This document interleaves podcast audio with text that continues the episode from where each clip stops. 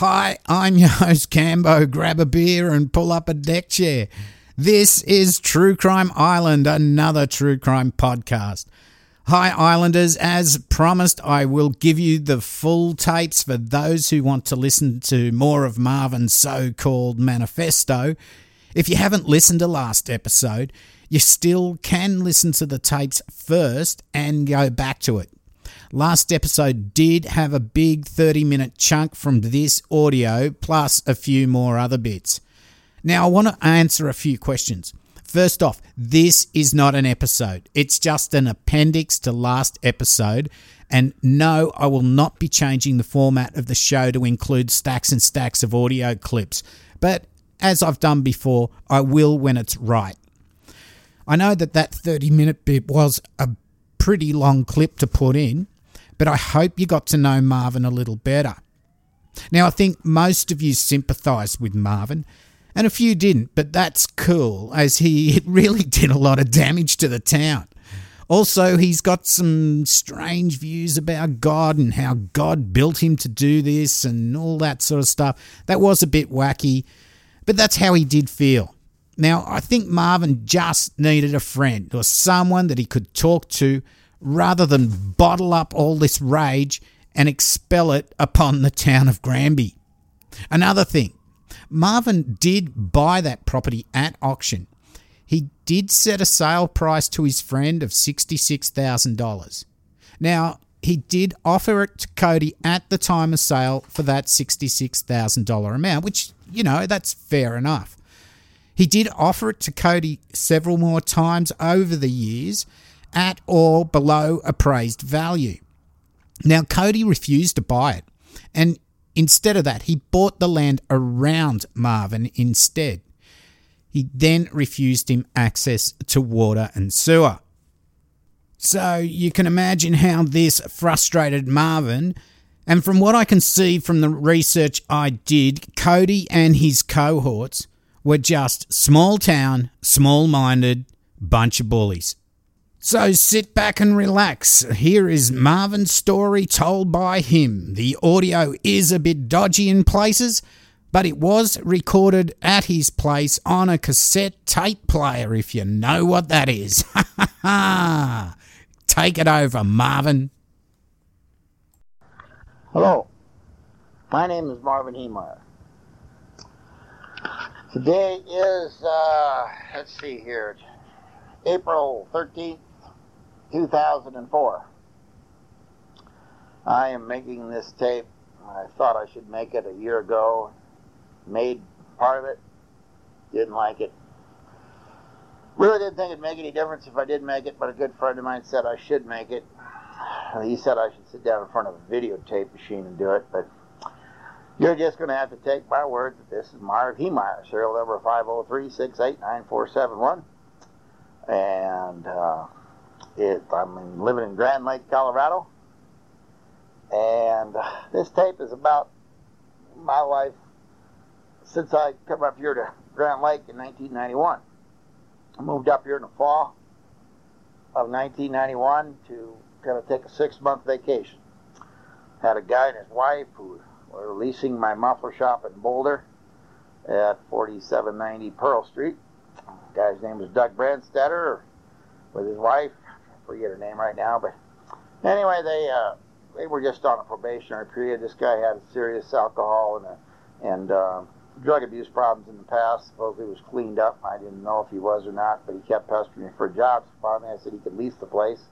Anyway, he uh, he ran it for four and a half years, and everything went to hell. I guess he got a divorce, and different things happened. I ended up getting it back, and uh, then I I let uh, another guy come along. I was working down there, working up in Granby, actually, at the muffler shop I had in Granby, and in uh, Boulder. Had uh, two different people working for me. One in Boulder, her name was Christy. She was from someplace up in South Dakota. Great worker, wonderful person. I really appreciated her. And then a little girl up here, uh, Dawn, or Gretchen Allison was her name. And uh, anyway, so I was running both businesses, and this other guy came along named Doug Davis. He worked at Midas for about nine years as a manager, and he wanted to be a working manager. So he took over the place. I gave him a little better deal than the other Doug Brandstetter had because Doug seemed to, the first Doug seemed to have a lot of problems making his payments last year or so. But we have, we had, I believe they were for one reason, and he, he would never admit it though. That's the same way that this Doug Davis, he finally left. He left here about a month ago. I got the place back. You know, the landlord evicted him. Old Harold Pelly down there evicted him.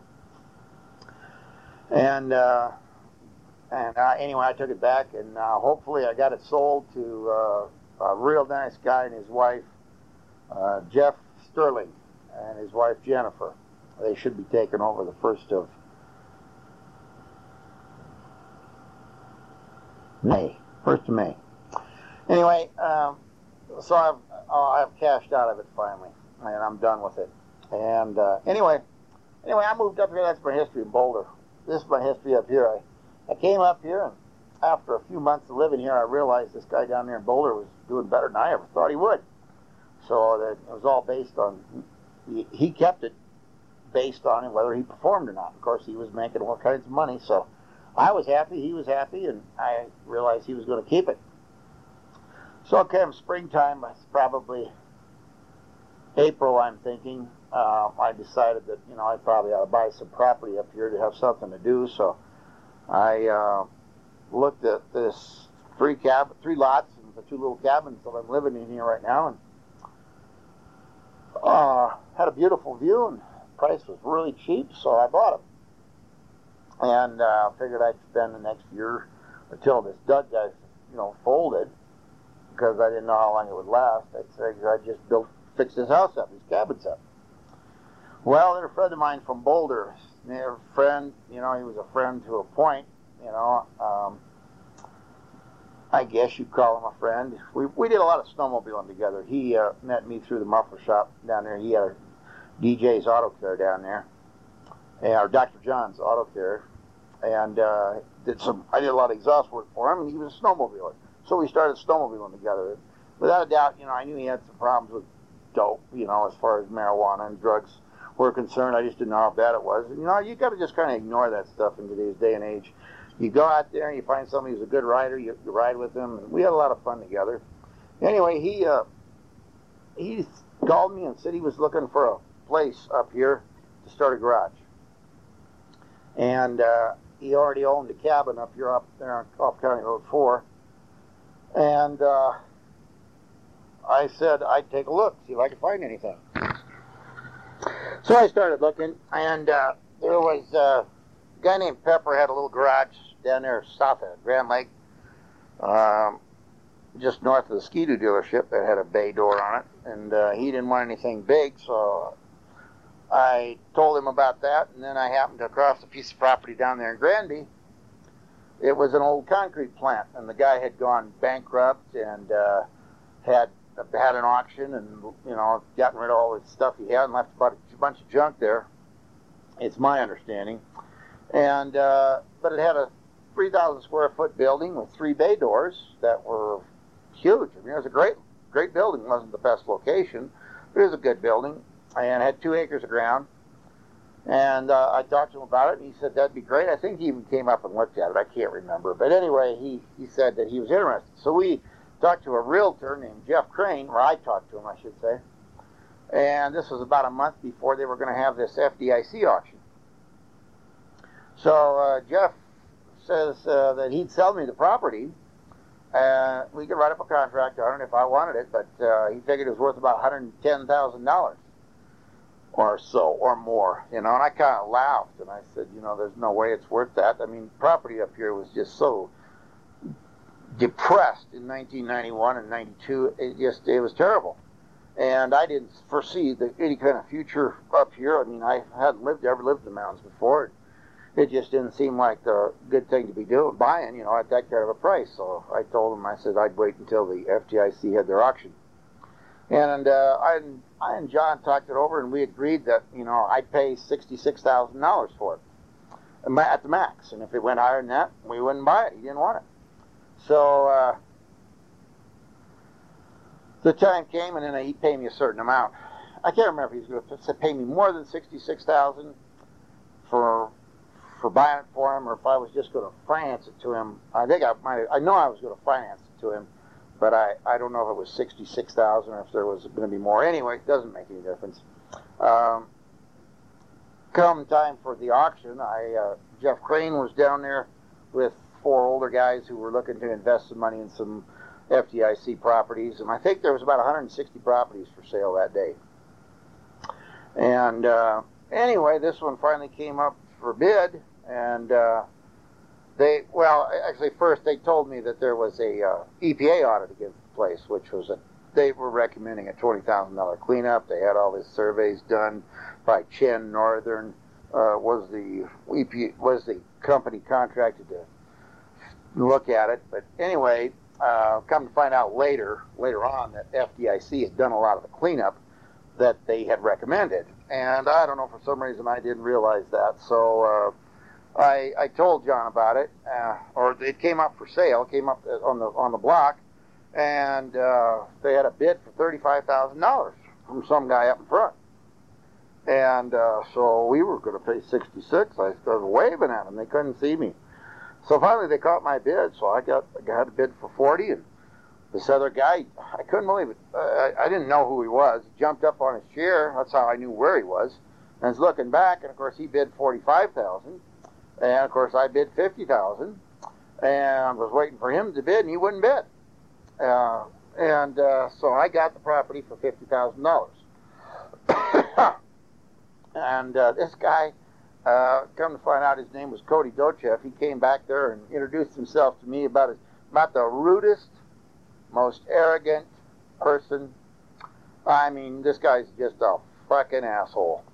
Come back and just introduced himself, kind of, by just giving me a tongue lashing for about 10 minutes about, you know, who I thought I was and what I was going to do with the property. And I explained to him I was buying it for John Kleiner. And uh, he said he wanted the property. And I said, well, I'll tell you, I'll sell you the property. I said, we were going to pay $66,000.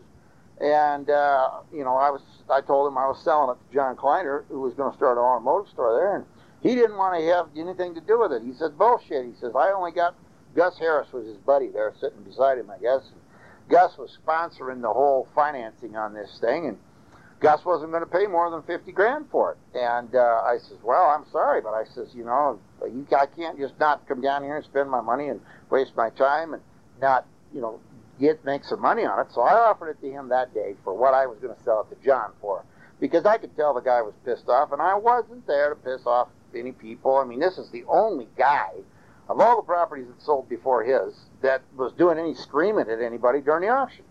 I mean, 160 people, or 160 properties were sold that day, and this is the only fool that didn't come down there with enough money to buy his property. I mean, this shows you how day late and a dollar short this fool is.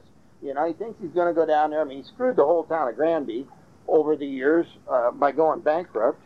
And, uh, you know, I guess this guy's pretty dramatic. He, uh, he tried to he faked a suicide jumping off a windmill or some hot tall building out there by his place by Hot Sulphur Springs. Anyway, you know he's just he's going off on me and uh, wasn't going to pay any more money. And I said, well, I'm sorry, I got to have sixty six thousand. I'll let John go find something else. You know, I'm just trying to be a peacemaker here, and but I got to make some money. He wouldn't have anything to do it.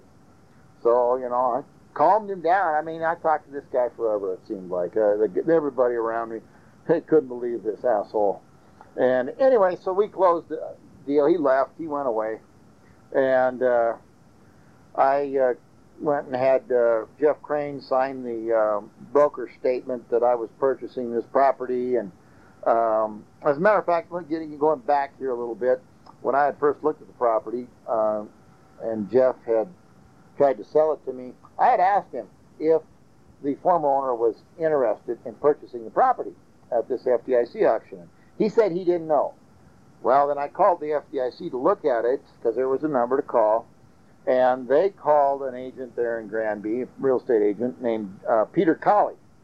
So uh, Peter went out and bought a padlock, and I went down there with a cutting torch, and we cut the lock that was on the building off so I could look at it. And then, of course, he put his new padlock on. And uh, he showed me the building, and it looked like it'd be a good building.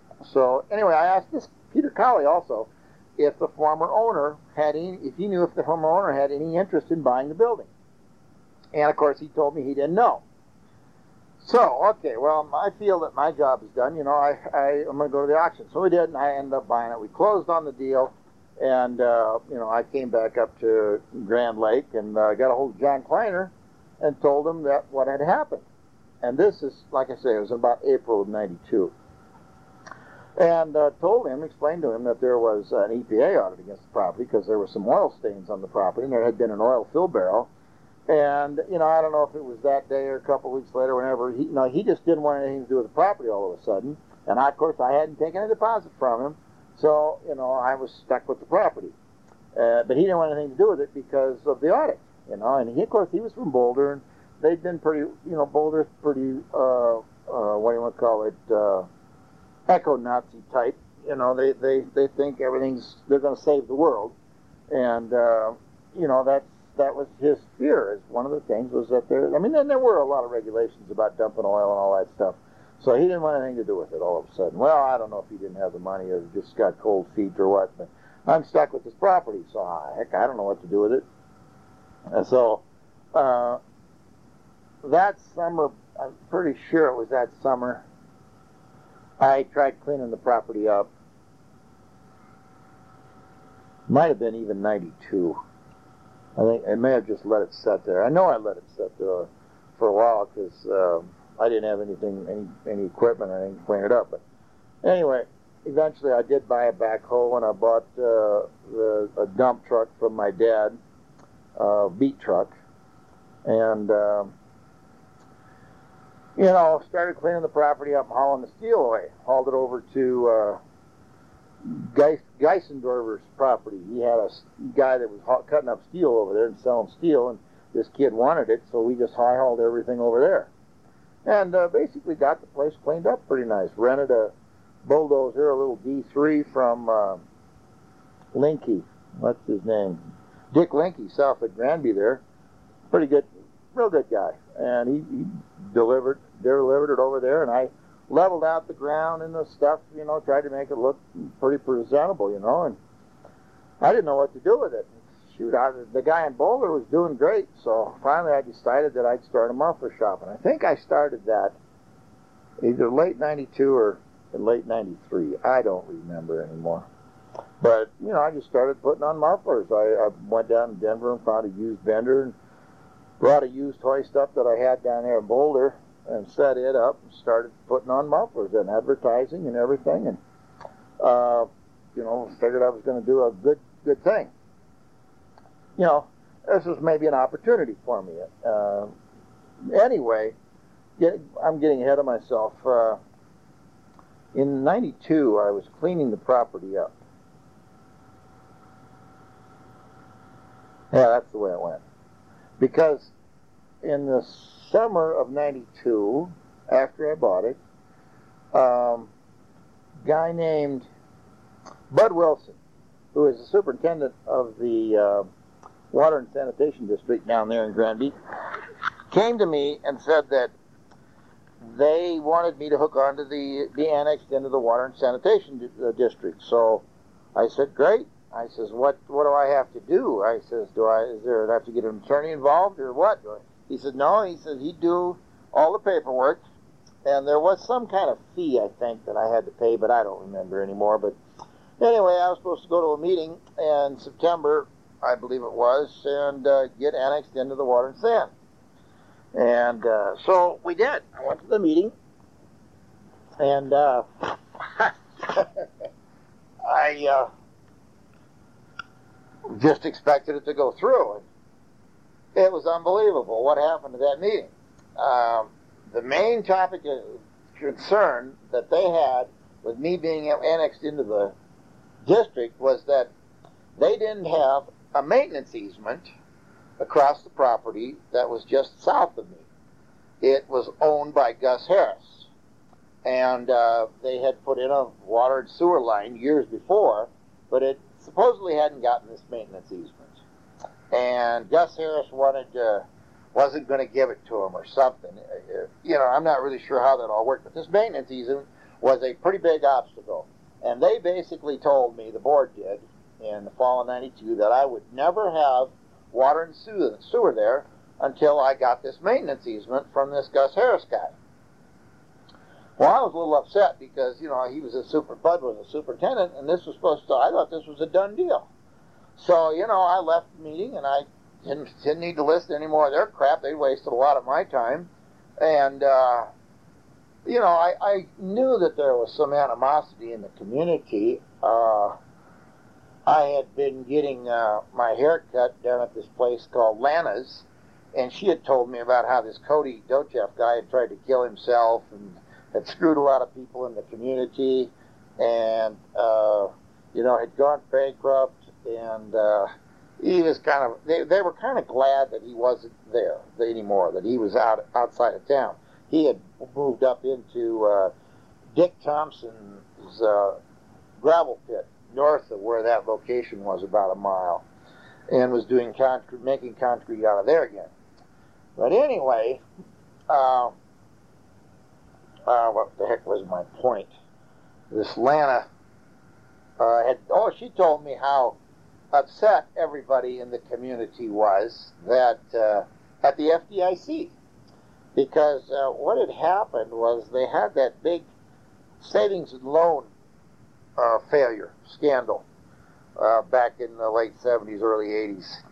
And everybody blamed the FDIC for this plant's failure and other people's problems that they'd had up there because what had happened is these people, when the savings and loans failed, these people that owned property and stuff up there didn't have any place to make payments. So what they did, they didn't know what to do. So instead of you know putting the money aside every month, supposedly they uh, went out and spent the money. Well, then after a couple of years or whatever, whatever it took to straighten those deals, that savings loan thing out, FDIC wanted their money all at once from these people that hadn't made these payments to these collapsed savings and loans places, and these people hadn't didn't have the money, and. Uh, so the FDIC, of course, was foreclosing on these properties. So everybody up there hated the FDIC. You know, didn't like their practices. And of course, here I am. I'm a beneficiary of the FDIC's actions, and so I and I found this out later. You know, people are pretty angry with me. You know, they didn't know how to play by the rules. I played within the parameters of what was supposed to be done. There were 160 properties sold that day, and I bought it just like everybody else bought their property and uh, you know, there's no reason why why didn't this guy have why didn't this guy have enough money to, to buy this property? I mean, it was an auction. He would have should have known that there was going to be people uh, bidding against him. But I honestly believe uh, he thought he was going to get it for next to nothing, and I believe that because I think uh, the word was out in the community that he wanted it. And uh, personally, I think the two realtors that showed it to me knew this and uh, they they just didn't want the guy in the community, so they told me that they didn't know that he was bidding on it or that he wanted it. Because had I known that, I would have talked to him. I would have called him and and, and uh, found out what the deal was. But anyway, um, we uh, I'm a little disappointed. And uh, one thing they told me was to stay in touch with the superintendent in case anything changed. Well, says, of course I'll do that, you know, but that was kind of kind of a mistake on my part because it shouldn't have been my responsibility to keep track of the superintendent, which I did. Because I mean, I took this Bud Wilson out for breakfast on more than one occasion. Uh, he spent a lot of time out there at my shop. I sold him uh, a Woos W U apostrophe S four wheel drive uh, little dump garden tractor, and I mean, I got along. with This guy was a pretty good guy. At least that's the way he came across to me. So uh, we had a pretty good relationship, and he never ever mentioned anything to me that anything was changing. He says it would, you know, but uh, it never did. Well, anyway, so uh, I just go on about my business, and uh, finally, I think it was uh, in '94, nothing was happening. I mean, uh, Bud wasn't telling me anything was changing or anything, so I went ahead and I said, well, I'm going to build me a a boat storage building. And I'll design it so that I've got three 2,000 square foot units. And it was 50 feet wide by 120 feet long, and that was that we had three bay doors, and I was to put in three personnel doors, and I set the foundation up to have these three bay doors, three personnel doors, so that uh, well, I could put inner walls in, in, or divider walls in later on when I finally got on the water and sewer. So uh, I could have it for rental, and this would become my, you know, a good retirement income. I could rent the muffler shop building, or sell the muffler shop business. I could subdivide the property because it was in the city already and fell into their uh, subdivision rules. I mean, it was pretty much just a pre-approved thing. You just had to apply to the town and pay them the fees and, uh, you know, follow the rules for what was HGB zoning. And HGB zoning, of course, was the best zoning you could possibly get. It included everything that was in commercial, plus uh, other things that wasn't. And he, there was no other zoning that would include more businesses than HGB. Uh, so anyway, I, I thought this was a, a, a, good plan, and I built this, had this building built, and uh, in the fall of '94, just started advertising for boat storage, and of course filled it up the very first year, and uh, was pretty happy with that. So basically, it was paying the cost of the building. Well, you know, we just go along. I'm making lemons out of lemonade, or lemonade out of lemons. You know, I can't get this darn water sewer going. You know, so uh, I had the uh, I had a well and a septic system, uh, which was doing its job, and uh, I figured that you know we'll just that'll work. You know, well, of course, and knowing that I couldn't uh, get on uh, put the other building on a well and sewer because I was in town. Uh, I, or well and septic because I was in town. I was going to have to hook onto the water and sewer, but not being able to do that because I didn't have this maintenance easement. And Bud never told the thing to me yet. I mean, I'm building this building, telling him what I'm going to do. He knew what was going on, but he never told me that anything had ever changed. So I uh, continue and do the do the boat storage, and I'm doing muffler works and so forth. By 98, I was doing, I don't know, I was making a real good income out of there, along with what was coming out of Boulder. Um, well, actually, I'd gotten it back in 97, of course, as I said. And, and then I gave it to this other Doug uh, Davis guy. But uh, I was, you know, I had income out of Boulder, I had income out of Granby here, and life was pretty good. And, you know, I was taking a lot of time off because, you know, you don't have to maintain rentals with boat storage, you know there wasn't that much muffler business up here. I mean, I was only working three days a week in the wintertime there, five days a week in the summer, which was typical of any store I ever worked in. As far as the summer was concerned, I, I never had any store ever open more than five days a week unless I'd open just open one up. Then I might work a Saturday to you know make sure that all the revenue was coming in. Anyway, I uh, I just was going along happy, and in '98, I believe it was, in the fall, this Docheff guy, oh, oh, going way back to 92, you know, without a doubt, I made a mistake. Oh, uh, Gus Harris, a couple of months after I bought this property, this guy named Gus Harris, who owned the property south of me, uh, was over over there doing some cutting on some steel, and I went over to you know meet him and see once if he was cooled down, you know, because I know that he was upset uh, that he, they didn't get this property, and he, he was. I mean, actually, I'd had a couple of conversations before that time, and he wanted, he was willing to sell me the property then for uh, seventeen thousand five hundred dollars, and and I basically told him this was two months after I bought it that I, you know, I didn't buy that property for myself. That was there. I bought it for somebody else, and he he was not wanting to. Uh, um, buy it. Old, old John did want to buy it, so I didn't want to spread myself too thin because the economy was so bad up here. I told him, I said, I'll think about it, and I'd get back to him. Well, the truth of the matter is, it was about a year later, I, I less than a year later, I, I went to him and I said, yeah, I said, I'd like to buy that property. And uh, I said, is that $17,000 offer still good?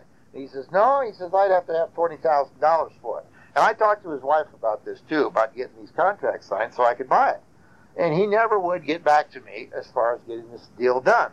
So, you know, I'm still not wanting to push this deal because this is a small community, and you know, I need to fit in, and and uh, I'm not, you know, pressured. this is not one of those things I felt that you needed to do in a community where I'm new in. Anyway, uh, getting back to 98 now, that earlier in 96 or 97, Gus Harris had sold this two acres to this guy, Cody Docheff.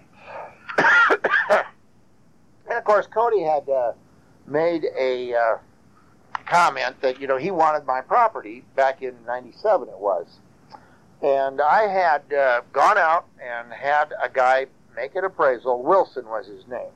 Um, it was Doudna, who was a local appraiser here at Grand Lake still. And it was Doudna and Wilson, and Wilson and Doudna commercial appraisers. And this guy named Wilson had made up an appraisal on my property in 1997 and came up with a value of $270,000. And I had offered this property to Cody for uh, 250. I says, Cody, I'll walk away from my business. I'll get everything out of here. You buy this place, and uh, for 250 thousand dollars, which was less than the appraisal, and I'll, I'll, you're happy, I'm happy. And Cody never would. I gave him a copy of the appraisal. Never would come back to me with a counteroffer. So I, uh, you know, I just kept on about my business. And in '98, this Docheff guy, he. Uh, he comes onto the property just south of me and puts up this big uh, circus tent. And he starts uh, bringing concrete down to uh, build these uh, sewer septic tanks and manholes, uh, you know, rings and different things that he's making. And uh, of course, I don't remember. He was driving right across my property because he had an easement, which was fine at the time. You know, I didn't think it was going to get it be any big problem, but uh, you know, he he still hadn't made an offer on my property. Well, '99, I think it was, rolled around, and come to find out, he uh, he's he's going to try to buy the property next door to the west of me, and has a contract on it to purchase it. It's 20, 21 acres. Well, I, I find this out too late. Uh, no, first what happened was, how the heck, I'm not sure how this happened. If he actually had a contract to get this, yeah, he had a contract on it.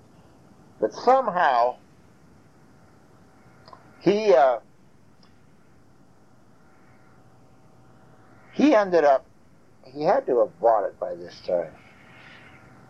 Anyway, I, I tried to buy the property out from under him because I didn't want no friggin' concrete plant next to me, especially upwind of me. I mean, I was right in the, going to be right in the uh, dust uh, tail of this whole operation, and that wasn't going to work. Well, that didn't happen. The guy, the guy didn't want it, and I started uh, getting notices that they were going to rezone this property, and. Uh,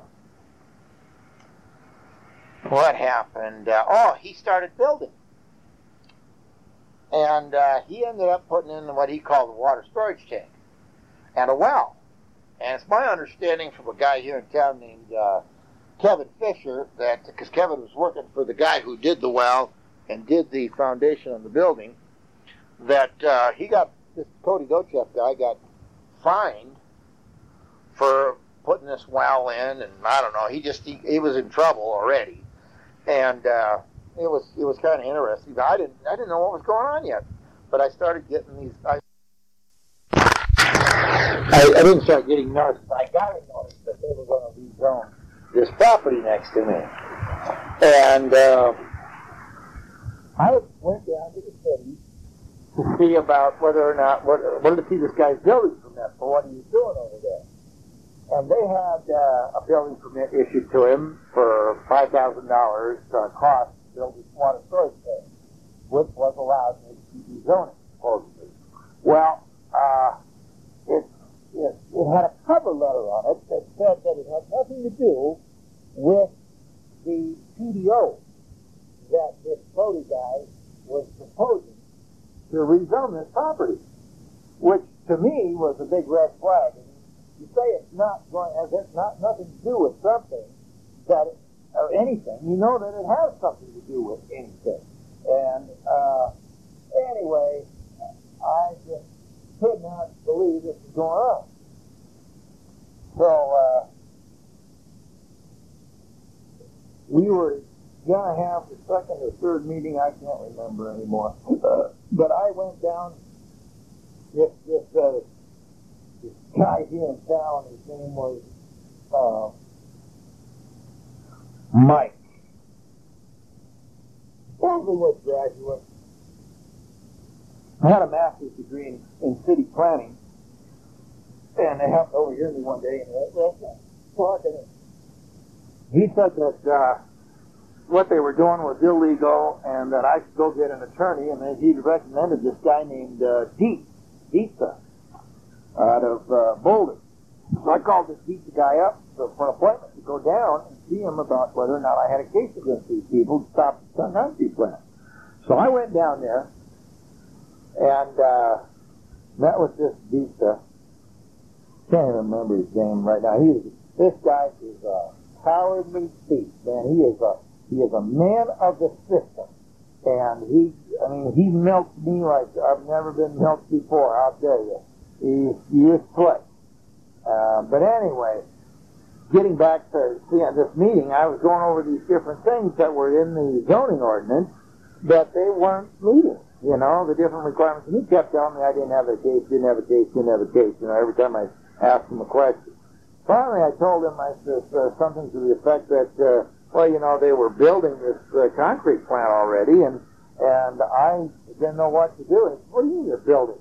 He says they can't build anything until on this PDO property until they've got final approval. He says, you saved the best to last. He says, if that's true, if they've already issued the building permit, and I showed it to him. And I, I said, but they got this cover letter on it says it has nothing to do with the PDO. He says, this is all bullshit by the town. He says, they, they cannot do anything on that property. So I says, okay. I says, this gives me a lawsuit. Can we get him stopped? He says, yeah. He says, and he gave me the example of how some liquor store had uh, built a liquor, store. some people had built this building and put a liquor store in it, and uh, it was never approved and uh, they ended up losing, and that uh, that was what would happen here.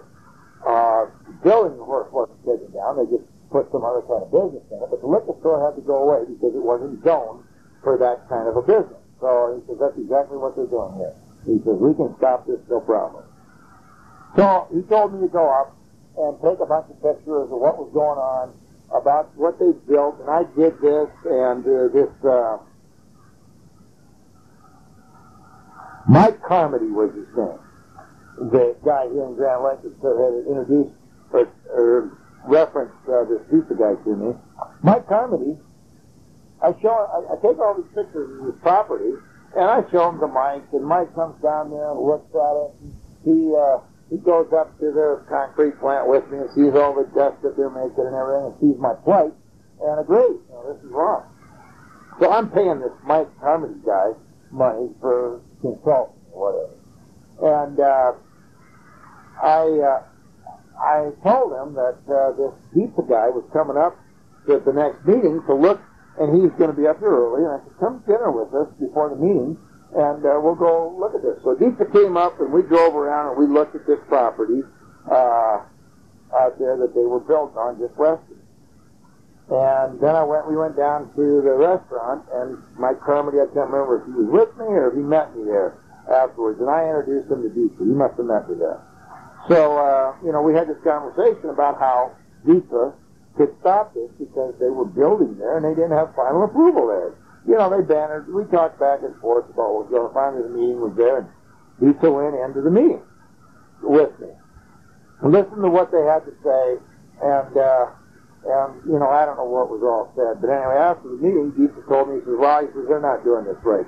He says, send me copies of all the meetings, minutes that have gone on, and we'll, we'll look into this a little further.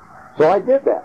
I got copies of the previous meetings and uh, sent them down to uh, Deepa. Uh, I cannot remember his first name. I'll think of it later. Uh, so I sent these minutes down to Deepa and and and a had left a zoning ordinance with Deepa the first time I was down there. And did, had been studying that ordinance to see what it said. And he gets the copy of these minutes. He calls me one day about a week or so before this, uh, this the town is supposed to have this final meeting for approval of the concrete plant. He says, Marv, he says, uh, he says, there's something wrong here. He says, well, I've looked through these minutes. He says, are these the only meetings that they've had? And that was the truth. I said, that's all the meetings they've had. He says, well, if, if this is all the meetings they've had, they have a serious procedural error here. At least that's what he called it later on. Uh, he says they've left out at least two public hearings. And uh, basically they're trying to short circuit this whole process to get this approved. And I says, well, great. I says, that just adds to our case, right? And he says, no. He says, this is the case. He says, he says, we don't even have to worry about the, the upzoning uh, as far as them building there. He says, we can stop it based on this. So I says, well, great. I says, how do we go about this? He says, well, he says, we go and we tell them. And uh, I says, well, I says, if you'll get it stopped, if it's, it'll be a done deal, I says, let's get it done. Let's, let's stop it. So he wrote up this letter to the town, how they were doing it wrong, and, and brought it up with him at the meeting, uh, the final meeting, and explained to him how they were doing this wrong. And of course, Docheff's attorney is all defensive, and the town attorney is all defensive that they're doing it right. And Dietze continues to explain to them how they've left out these public hearings. And then these, uh, they had to take a break. Okay, and of course all along I had contended with the town that this was pre-approved. And they said it wasn't, of course. And I says, well, why did you issue the building permit? And they said that they could because that was allowable in HCD zoning. But what, what, and this is interesting, later on, this, an article came out in our local paper. There were a lot of articles about this. Um, of course, it was uh, September 7th of 2000 in the Sky High News. There was an article about how Granby tickets Mountain View muffler over junk. And they've got a little caption on the picture of my building. It says, ticketed. Mountain View muffler was ticketed by the town of Granby for a junk violation. In the foreground is the foundation for a proposed concrete batch plant proposed for a site near Mountain View muffler. Well, it didn't occur to me at the time when this article came out that how can you have a foundation for a proposed concrete plant? Everybody knew that this concrete plant was going in, even though they hadn't had final approval yet. And this was a joke. I mean, the whole community knew that this was going to happen, and I knew it was going to happen. But I was basically listening to this Dietze that this was going to get stopped. Well, what he he told them this, and what, they had a big recess in this meeting, and went outside. And they're all screaming at each other, and they're they're uh, they go back in after 15 minutes and sit down, and lo and behold, it doesn't stop anything. The town makes this resolution 2000 that uh, this is a uh, this is a not a final meeting, even though it's been advertised in the local paper as in the public notices the newspaper, Patrick Brower, the editor, has written an article that this is the final meeting and it should meet approval because it's such an important thing. It's needed by the community. Well, it was needed, but it should have stayed where it was up there in the concrete plant, uh, up in the gravel pit. Uh, besides, this guy owned, this Docheff guy owned five acres right there by the gravel pit. He could have put it there. He didn't need uh, to rezone anything. He could have put it right there. Uh, but he, you know, this guy had this hard on for me that for 10 years uh, that he was going to get even with me. And he said this in so many words on more than one occasion. And uh, anyway, well, he was doing it. That's whatever, you know. I, I, I'm fighting for my life here because this is my future. This is my retirement. I need to get this uh, this uh, stopped. Anyway, they made this resolution 2000 that they're uh, they're uh, they are at a preliminary meeting and they're making uh, certain that everybody knows it now and uh, that they can do this. Well, Dietze tells me, of course, they're still it's illegal. They can't do it. You know, they had the final meeting advertised. They're at the final meeting, and now they're changing it and saying it's a prime preliminary meeting. And uh, he convinces me that we still got a good case. He says they can go on and do whatever they want. We're going to get this stopped. So I, of course, believe him, and I just keep paying him. And up until that time, I paid him probably about five thousand dollars. Anyway, we got this lawsuit going on, and this newspaper guy, Patrick Brower, this guy is the this guy is the scum of the earth also, which is most most some of these people up here are for different reasons. But this guy hated me because when I first came up here in uh, 91, the gambling issue was getting started up here. And I'm just sitting around my condo uh, reading this newspaper, and this guy is just blasting. I mean, he's just uh, belittling them and slandering them as far as I was concerned, just making the pro gamblers look like fools. And I thought, well, what's wrong with these people? They got no economy up here. There, here's here's a, something that's happened down there in uh, Blackhawk and uh, over at Cripple Creek, and it's done good economic things for those communities. Why is he so against this? I never could understand this. So I finally, after he blasted some people that I knew here in town, I wrote him a letter and uh, you know told him, hey, this is America. You know, leave these people alone. You know, this uh, this needs this is, you don't have to be uh, making them look like some kind of fools. You know, was the whole gist of my letter.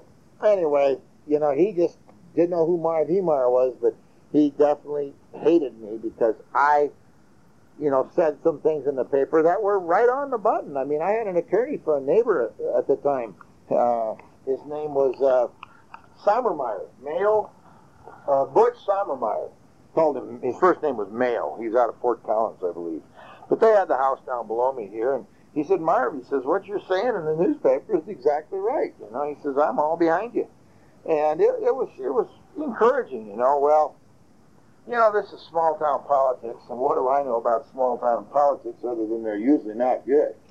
And uh, I just figured, well, I'm kind of immune to a lot of this, and this was back in '92 yet, and uh, didn't realize how much it was going to affect uh, what I was doing. This newspaper guy, Patrick Brower, had told me after I started the muffler shops on a couple of different occasions because I called him and uh, I was advertising with him and so forth. He said that he was going to come down and we'd do an article on my little business. Well, he never did do it. You know, he was doing everything he could to keep me from getting any additional uh, publicity. It's one of those.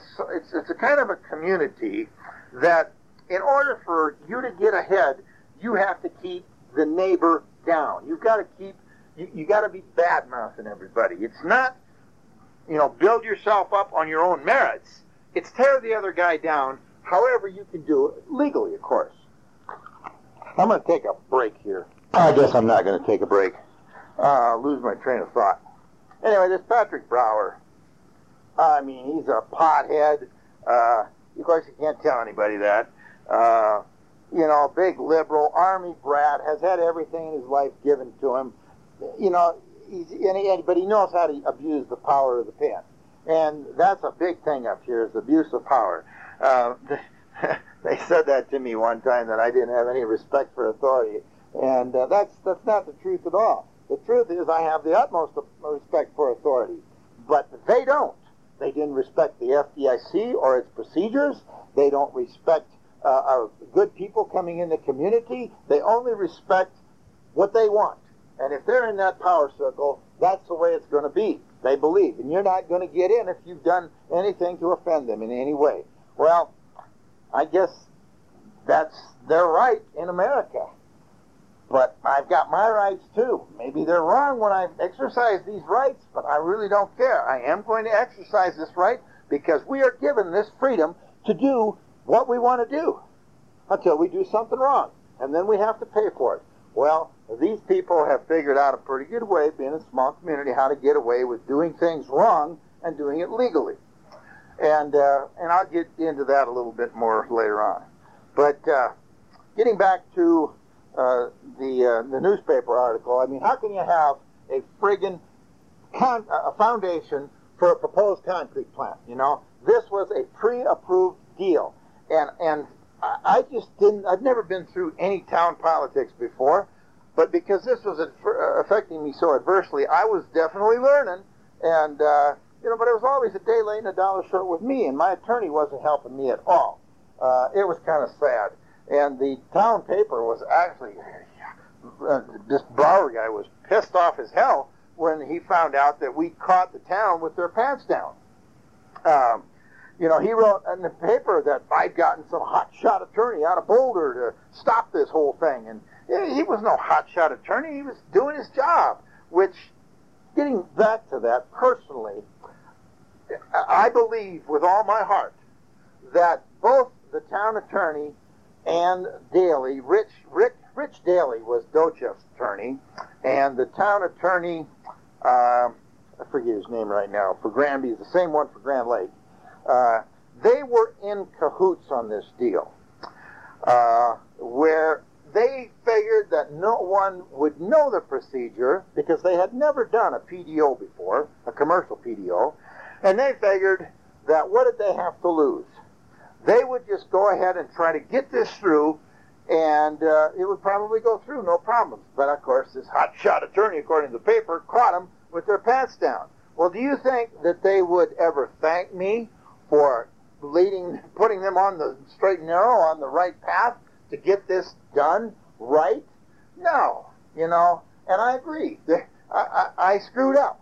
That's what I'm agreeing to, screwing up. We should have never told them what we did. And as a matter of fact, the night of that final meeting, when they made that uh, uh, uh, resolution, or the night that he pointed out to them that they were doing this wrong, at 2.30 in the morning, I sent this Dietz attorney of mine at 2.30 in the morning an, an email, because I came home after the meeting and read the, the uh, ordinance again, and uh, I says, I think that we've spoken too soon, and uh, that we shouldn't have told him, that we should have let him have the final meeting, and that we actually should have had a lawsuit filed 30 days later. Had we done it that way, we, we would have uh, been able to get an injunction against the building that was continuing. We probably could have gotten some of my attorney's fees or all of my attorney's fees and actually, you know, made made these people out, this this town attorney and this Rich Daly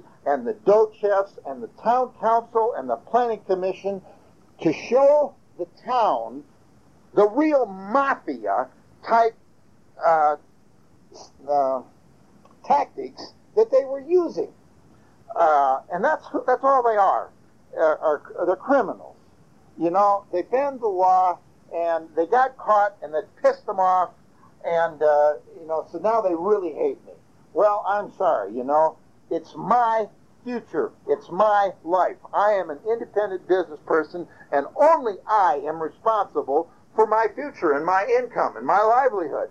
And and they're threatening that, and they're pissed off because I'm trying to defend my property and my livelihood against this, and that doesn't make any sense. You know, I, I, I, well, anyway, I'm just getting a little upset here, so let me try to settle down. Get back to the point here. We, uh, I'm not happy with the attorney, but what choice do I have? They've done this resolution 2000. They go on with these meetings. He's telling me that they're still illegal. We're going to go to court. We're going to win. And of course, it's all salesmanship. And I'm supposed to, and I'm talking to this Mike Carmody guy who's supposed to be consulting with me. He says, Dietz is right. He says, they're doing this wrong. So I've got two people telling me that Dietz is wrong. I, I mean, I told Carmody I thought he screwed up, but Carmody says, no, no, but Dietz knows what he's doing. Well, Dietz didn't know what he was doing, or else the, the, cor- the, the corruption up here is worse than I thought. And it is. It is. It, it, I have no concept of how corrupt these people can be. But anyway, you know, it, I'm looking, my business has gone to hell. Oh, and getting back to 99, when these first meetings were coming, when we were going through all this approval, it was in 99 that I went, I, I think we'd already started the lawsuit. And uh, they're going to put in water and sewer to this 22 acres, or they're going to get it approved. And, uh, you know, I'm, uh, I'm wanting my water and sewer hooked up. And I made this known in the minutes uh, at the planning commission meeting and the town council meeting. And uh, the guy who owned a motel over there, they, um, Boyce was his name from the uh, Boyce Insurance Agents. David Boyce, I believe his name is, had made a written request that they have water and sewer easements to their motels to that section of land. They weren't in the town. It was county owned property. It was county zoned property, but they wanted uh, rights to get to the water and sewer. And I, you know, I told this to Carmody, and Carmody says, "Well, yeah." He says, they, "You, they have to give that to you too," uh, and that's why I asked for it. They could not discriminate against me as a neighbor. Uh, if I wanted water and sewer, they had to give that to me too. So I believe that's what was happening. Although I never asked, sent them a formal letter requesting it, it was just mentioned at the meeting. All right, and, and I had gone down to the Water and Sanitation District in 99 to review the minutes back from 92 to see once what we had all discussed and why I wasn't allowed on the, uh, and it hadn't been annexed in at that time. I go down to the Water and Sanitation District and get these minutes and I start reading them and I really can't believe these minutes because there is not one mention of a maintenance easement being required for them to, in order to allow me uh, into the well, sanitation district. There's not one mention of it, and that was probably 15 minutes of the uh, discussion at the water meeting that night back in 90 in the fall of '92 was that I didn't have this maintenance easement, and uh, I was just amazed that they had changed the minutes to reflect that we hadn't talked about that. Well, I come to find out later that the reason they eliminated that from being in the minutes was because if it ever so basically, had they not meddled in my business, this would have turned out, this whole thing would have turned out completely different. If they would have just left me alone, let me get my, get on the water and sand, um, you know, build the building, put the tenants in there. You know, I could have had that rented out. I could have rented out the muffler shop. I could have sold the muffler shop. I could have subdivided that. Could have done a lot of things. But basically, what all this is going to prove when it's all over with, if it's ever all over with, which I doubt, it's going to prove, I hope it's going to prove to people that meddling in your neighbor's business is destructive for the most part. It's going to come back to haunt you. Or it can, I should say. It can come back to haunt you and it can come back to haunt you in spades. And the only person you have to blame is yourself. And that's one thing I found up here. You know, they've blamed the FDIC for so many of their problems. So many people up here are blamers. They are not responsible. They are not accountable. And and and and that's the only way they can survive. And that's bad because that is just continually transferred generation after generation. The way the city operates, you know, it just nothing ever gets better unless something drastic happens. And basically, that's what's going to happen. So anyway, the other thing I was going to say was that I found out this even after right right around I suppose in 2000 sometime. Um, this was after I'd found out what the that the uh, sanitation uh, scam had been when they hid that hid me hid from me my ability to get on or kept for, kept it from me.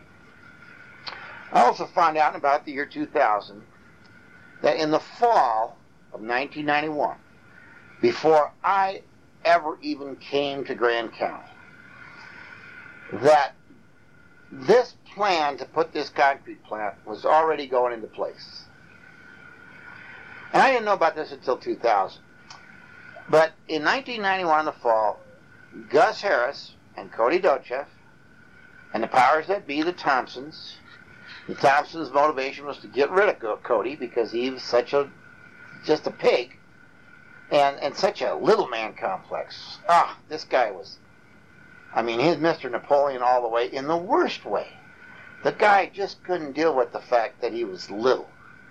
And uh, it, it definitely depraved the man. I mean, the guy is is really psychological, He needs some psychological help.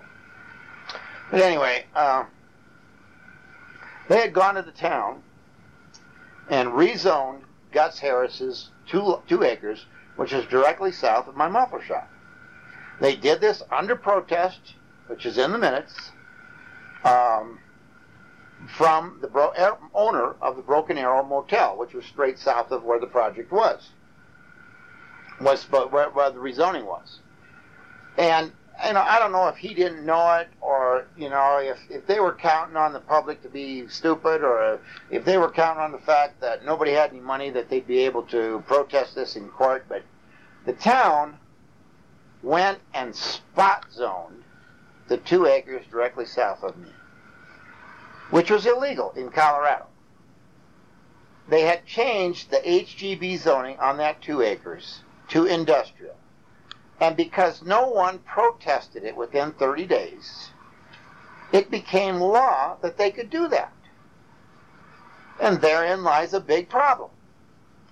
When I came along and, you know, inadvertently bought this two acres, their plans were that Cody was going to buy this two acres and he'd go to the town and convert it to industrial because now it adjoined industrial property that they had approved already. So now it was no longer spot zoning, but you know, approving it next to industrial zoning, and would be they they, they had they, they were going to get away with it, and they were going to be able to put this concrete plant right there next to all those houses downwind of the town, so that the town would end up getting all this dust again, and uh, you know, that they had had the concrete on the north side of the uh, County Road 612, and the neighbors, I mean, they just hated it up there. But now they were going to just do it all over again. And the main reason was Cody's motivation uh, for doing it in 91 was because of water, I believe. His main reason in doing it in 2000 or 99 or whatever it was was to get back at Mark. It wasn't water anymore. He didn't get the message. And, and that message, again, I say, is, you know, God was telling those people, I didn't know these people.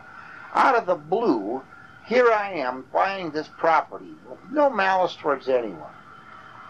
Why didn't they get the message that they should not have put the concrete plant in town ever? Very subtle. This is just normal competition. You go to an auction and somebody outbids you. He would have been mad at anybody. Cody would have been mad at anybody who would have bought the property. Anybody. Uh, but, but, but you got to go there with enough money. Otherwise, you're the problem. It's your fault that this happened, not mine. You know, you can blame me all you want. You can blame the FDIC. That isn't the problem. You have got to learn to get over it and move on. But no, you sat there and plotted with the Thompsons to keep me down, to not allow me onto the water and sewer district, to not sell me that property, to sell it to Cody, to to do this stuff and, and, and to get even with me. You develop malice towards me. I never had any malice towards you. Like I said, I tried to sell Cody the property the day I bought it in the spring of 92. I tried to sell it to him in 97 for $250,000. In 99, I had another estimate, uh, appraisal done. Tried to sell it to him then for the appraisal price of 395000 Wilson endowment, or Wilson did this again, this reappraisal. He still would not come to me with a counter, a counter offer. How many times do you have to try to deal with a man? I mean, we had talked about this. Not these were three formal uh, times, as far as I'm concerned.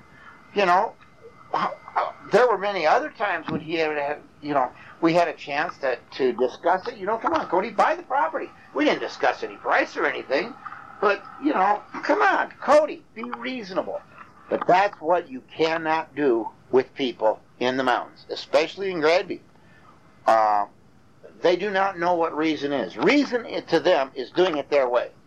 And that's the only thing. Once they get that in their mind, that's the only thing that's reasonable. Well, I've developed that philosophy to a point, maybe even to a higher point, because I am going to be unreasonable to the extent that although they probably cost me a half a million dollars or more, or more, I know it's been more. I can I can make it easily three hundred thousand that's based on my figures. My bookkeeper, who was Mark Krieg, felt that it cost me a half a million dollars. My accountant, Dave Patner, in Granby, both these people are in Granby, felt that it cost me at least dollars to, for what those, the town had done to me, what the Thompsons had done to me, what the Dolchesters had done to me, and what the sanitation district had done to me. That is a lot of money. And that is more money than any man should bear to lose or to not make, or however you want to look at it. Uh, I want to say right now, if I would have been married, had a family, you know, things may have gone different. But God built me for this job. He rewarded me for 45, 50 years with the lifestyle that I am so thankful for. And, and it's unfortunate, the poor people in Granby, so many of them were so jealous of my lifestyle that I could come and go as I pleased. Well, God blessed me in advance for the task that I am about to undertake. And you know, I, have tossed this, I mean, I have fought this for years now. Here it is, 2004, uh, April of 2004. It was sometime in 2001, I believe. And I mean, I'm I'm six, 2000 or 2001. That the peace. I, I mean, I wept at times, trying to understand why this was happening to me. And to do what I had to do to make these people listen, to learn, was just above me. And when I realized that one day when I was sitting in the hot tub and I mean I was I was weeping. A peace came over me that has only come over me a few times before in my life. Where I knew that what I was doing was tough, but it was the right thing and that it was above me. It wasn't me. I was doing this because God wanted me to do it. And I didn't understand it. I said, Why did you ask me to do this? Is that why I've never been married? So I didn't have a family? Is that why I've always been successful? So that I would realize my reward before doing this task? I don't know. There are other things I can ask. Had I not carried my cross earlier, and now God had prepared me to carry this cross? I believe so. And I'm carrying the cross willingly now. At first, I fought it. But it has to be done. And the world will write stories about how wrong I am and everything. And without a doubt, I wished it could be done a different way. But there is no way to make this right. I spent one day here in the spring of 2003, the Thompson brothers were down below my house here in Grand Lake digging a foundation for a house. One day, I had some, happened to go out the driveway, and Ron, I mean, uh, Larry Thompson was standing out by his truck by himself, so I drove up to him and had a few words with him. Basically, what I told him was that, you know, Larry, uh, I actually called him Ron first. He says, Ron's dead. And I says, I'm sorry, Larry. And I says, but listen, maybe it's good that Ron's dead. Because, you know, no, no, it isn't, he said. And I says, well, I says, you know, about in 1992, your family made some decisions that financially affected my life for the rest of my life. And I can't afford it. And it cost me at least a minimum of $300,000. And I says, you need to pay me. And he says, what are you talking about? I basically told him, I said, don't play ignorant with me. And he shut right up. He says, you know what I'm talking about. I says, you made that, your family made those decisions, and I'm referring to the ones that, that where they kept me off, where Ron Thompson kept me off the sanitation uh, district. Uh, I said, you know about that? And I says, you owe me. And I says, I want $300,000 from you. And he says, it'll never happen. And I says, well, I says, I guarantee you, Larry, I'm going to collect. I says, it's a duty I have. I says, I basically can't call myself a man if I don't make this right. And I says, Ron died, I think of all the money that he got, uh, that you, you inherited, because he died, from your father's estate that you had all inherited. I think that you ought to probably pay me with that. And he says, he says, not going to happen. And I says, well, I am going to collect. And I drove away. I got about four or five truck lengths away. And he basically confirmed in my mind right there that he knew what I was talking about. And he knew what had been done. Because he had one thing to say. He screamed it at me as I'm about five truck lengths away. He screamed, You can suck my dick! And I stopped the truck and I laughed out loud and I told him, I says, that will never happen. Well, when someone is that frustrated that they've got to say something like that, you know they know. You could tell it in the tone of his voice. You could tell it by what he said. You could tell it by the way he acted. He's a cowardly bastard. He's a Catholic. And I think they are some of the biggest cowards I have ever met. I've known it for years. They have a different idea. They read from a different Bible. And they believe, I, I truly believe that they believe the only way that they can stay on top and give the Pope his money and all this stuff is to keep their neighbor down. There is no building to the Catholics to their neighbor. They, they don't believe in encouraging their neighbor. And that's sad. That's so wrong. I never ran into anyone other than in my small town when I was a kid, where everybody's always backstabbing you in a small community. But I lived in Denver. I had shop in Commerce City, one in Aurora, one in Englewood, one in Lakewood. I had one shop in Boulder. I never felt that someone was, you know, intentionally working against me you know, you got employees who are lazy when you're not watching them. They're they're just screwing off. But you know, that's employees. I never had anybody sit there and plan to cut me out of uh, an opportunity to to make money, like like the Thompsons did when they denied me access to the West Sanitation District. Had they not done that, I can assure you, the outcome, the concrete plant, the whole thing would have been completely different. I'm not saying I'd have been that much happier, but I would have never found out that they tried to fuck me. They would have, if they would have let me alone, I wouldn't have had this this righteous anger that I have towards the Thompsons, their hierarchy, their attitude that they have left in that community for so many years that has spread and, and, like a cancer through that community and, and so many people think like they do. Screw your neighbor. If they had stayed out of my business, the outcome when they when they started that concrete plant, look at the, what would have been there. I would have had a building built in 93 that would have had renters in it for seven years, from 93 until 99, 2000. Till today, maybe. You know, Maybe the renters would have all moved out because of the dust. I would have had, if that would have been their feeling, they would have been on my side. We would have protested harder. Maybe the town council would have listened. But because the town council had gone to the effort in 91 to rezone that property, and I had screwed up the town's plans, the town had a hard on for Marv Heemeyer. They didn't stop and think. Marv didn't have any malice towards us. This is a sign to not do this. No, they kept it in their hardened hearts and said, We'll get him. And they started getting me in 1992 when they kept me off the sanitation district. They started getting me when Gus Harris would not sell the property to me. They got me when they, Gus Harris sold the property to Cody Docheff.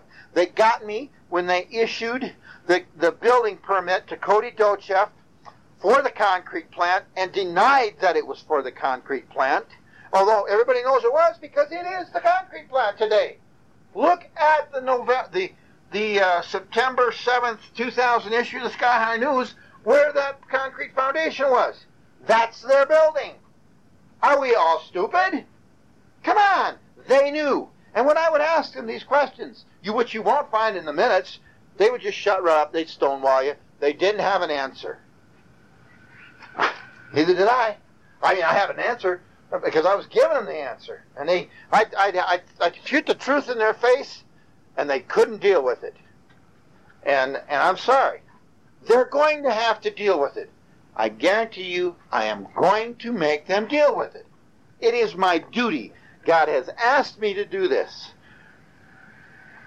You know, you can call it revenge. I don't know. I don't doubt that there is. I stop and think. We as human beings, we can put up with doing without uh, unbelievably too much. And I've heard that in from motivational speakers. I've read it in books, uh, seen it in seminars where people would talk about that. It's amazing how much we are willing to do without.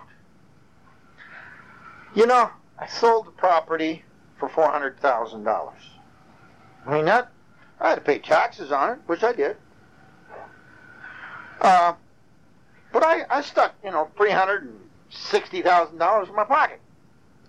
You know, uh, I didn't stick it in my pocket. I gave it away. You know, it's gone because now money means nothing to me. I've given my house away. I do not need this cabin here in Grand Lake. I've given my snowmobiles. I've given those away this year. Everything is gone.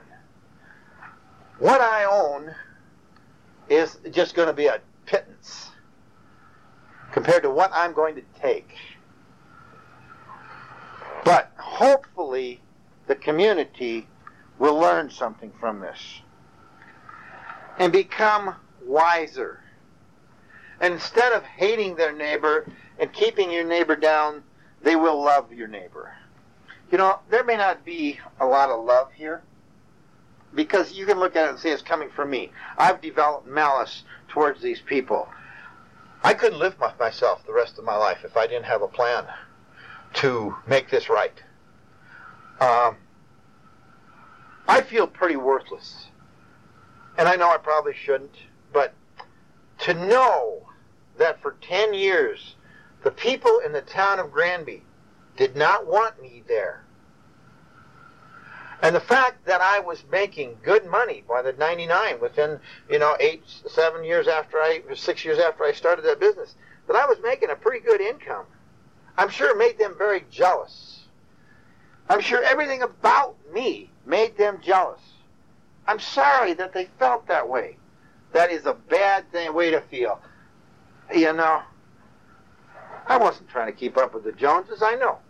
It may be, I, I say that, maybe that's not true. I was always trying to be the Joneses. Do it my way.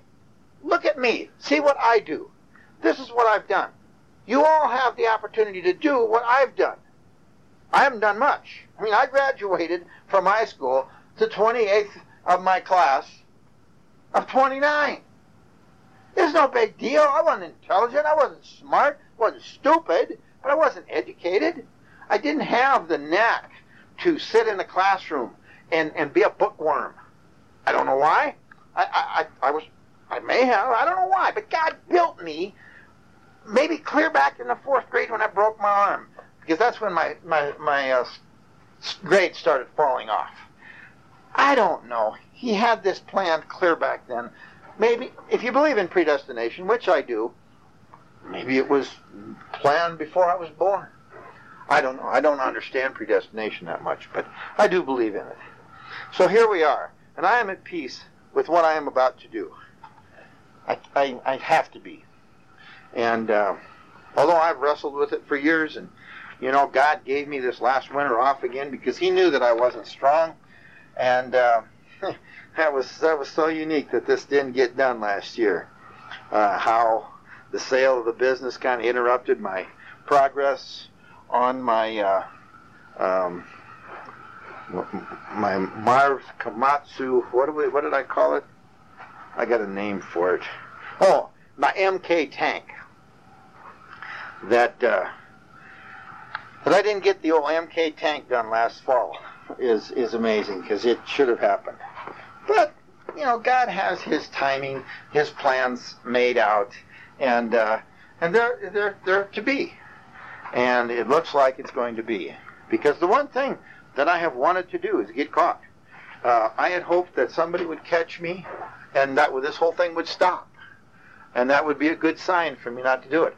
I've hoped.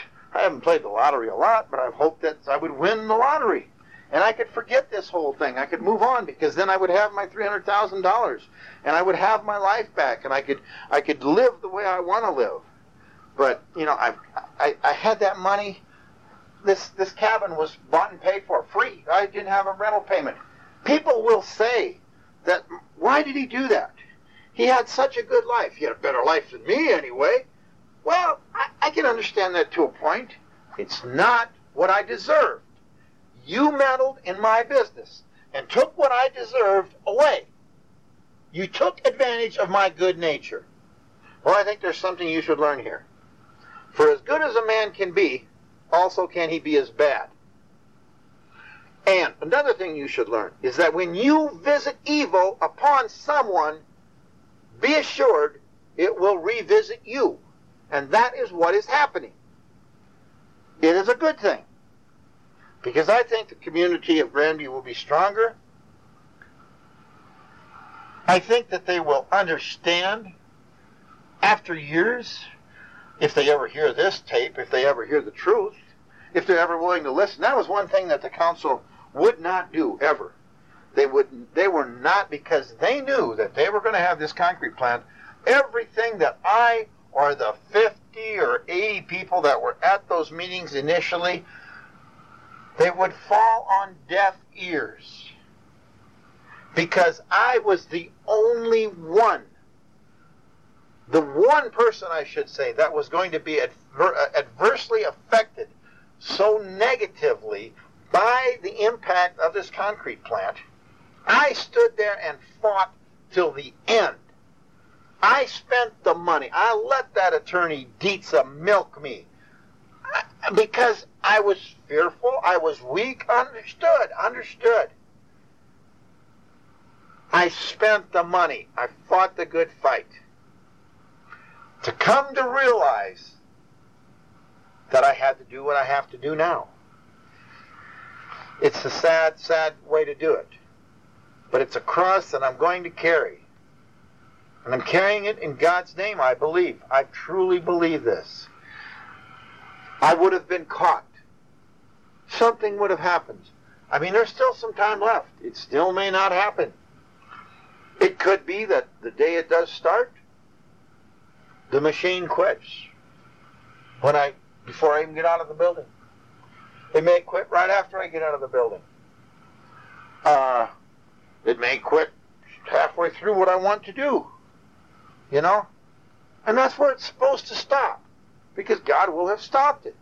I believe that that machine, other than sometimes that it won't go in gear, I haven't figured that out yet, but I, I'm hoping that, uh, you know, that's only happened a couple of times, and then all of a sudden by itself it went into gear.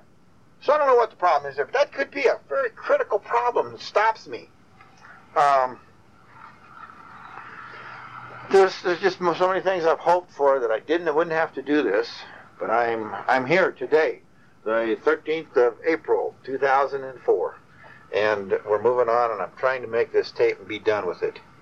Um, anyway, I need to, I need to digress here a little bit the town, you know, the people that were on the boards, uh, the Peterson lady, you know, she'd been on that board for so long. She knew the history, what the town wanted. She knew the history of the FDIC. They had the, so many people on that board. The uh, the fat lady uh, that owned the flower shop or whatever she owned. Um, I can't even remember her name um, Casey at Gamble's. Uh, so many of those people knew, had these sentiments towards the FDIC, which had been permeating the community since the FDIC did what they did. And, and here I am, a beneficiary of the FDIC, and they were definitely out to, to get their, their feelings, uh, um, I guess, uh, what's the word? Appeased, you know? which, which is something else, you know? I appeased. I tried to miss wrongly. For years, I tried to appease Cody Docheff's misguided anger. I tried to talk to him. I tried to be friendly towards him. Talk to his kid. Uh, buy. I bought every bit of concrete, which turned out to be shit. He he ripped me off on that concrete so bad, but you know, I tried to buy all my concrete from the guy, and you know, get you know, I, I had no malice towards this man or any person in Granby, and yet they had to do this to me. And for what was their guys? The sales tax, the increased amount of sales tax revenue. And I tried to explain to them, you don't have that much sales tax here for the detriment that you're causing to the community. All of the products are delivered, most of the products are delivered out in the county. I says, the few, you're going to sell infiltrators right here in town. People are going to come up and pick up some manholes. Might even pick up a septic system once while. Who knows? They're going to pick up, what? Maybe 5% of the business? Okay. What is that for what you're causing the, the, the, the downgrading of the community, of the motels? Now we got a motel with concrete plant on one side. Before we had it with just the, the railroad tracks waking everybody up at night, going back and forth. Okay. You know, sometimes you're going to get a motel like this. Now you got one with a fucking concrete plant with absolutely no hours of operation restrictions. You know, other than what the federal government, you know, guidelines are, are imposed, you know, which is everybody. But those concrete plants are not in the center of town. They're out in the country for the most part. Only their malice, their resentment towards the outsiders. There was their motive for making sure that that concrete got in town. And and it's just uncanny. The the after it got started, how I tried to stop it, how every time I did, I failed. It told told me one thing. That God wanted these people to learn. And he knew that I eventually would get to the point where I wouldn't put up with what they were taking away from me for what they had denied me. God knew Marv Heemeyer very well. He put me up here.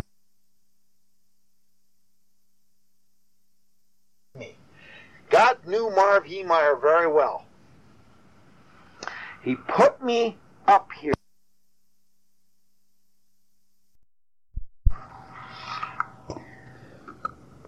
He, he put me up here. Initially, I, I expect to, uh, to to stop this whole process, which it did. It did for ten years, and that was God's will. But it was not God's will that they do what they did to me. That was man's will. That was their will, and uh, you know it's it's effective. Um, don't agree with it. I could never agree with it. When man's will is to uh, harm his neighbor and uh, keep him from prospering, uh, it's wrong. And that's basically what, that's all they did. The the many many years that I was there. So you know we're coming up on that day when I'm going to do what I have to do, and uh, I we'll we'll see what's what happens. Uh, I know that uh, you know it's God's will. It's going to be God's will be done. It's not mine. So we'll see once what happens. Um, that's, that's just the way it is. You know, all the uh, this is it's about uh, eight thirty in the evening on the uh, thirteenth. Um, all the all or most of the documentation uh, between me and the town while this was going on, and between me and uh, this attorney Dietza, uh, is is has been uh, put on paper, and it's in a plastic bag in the back of the Subaru. and there's a there's a chronological order there, but I don't have that with me here, so uh, this is I'm, I'm kind of jumping around, but uh, it's it's in there, and if you put it together, how it happened, it's it's all there, and that will basically back up what I'm saying. Um, it's also in the, the computer I have here, uh, which I think I downloaded a lot of that stuff onto paper, and that's what's in the Subaru. But uh, the the the, the uh, computer is going to go to South Dakota, and it'll be stored where it's supposed to be. And uh, I would hope that the people that have it for one day could figure it out if they, to, to know the truth. Uh, and, and I guess if they if they do figure it all out and uh, they still figure I'm wrong, well, that's the way they figure. That's the way people figure. Uh, I don't think that um, I would be making this tape.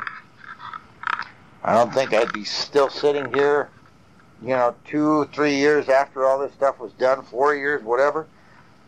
Uh, it'd still be bothering me. This affected, this will, I mean, it, it took my whole retirement away.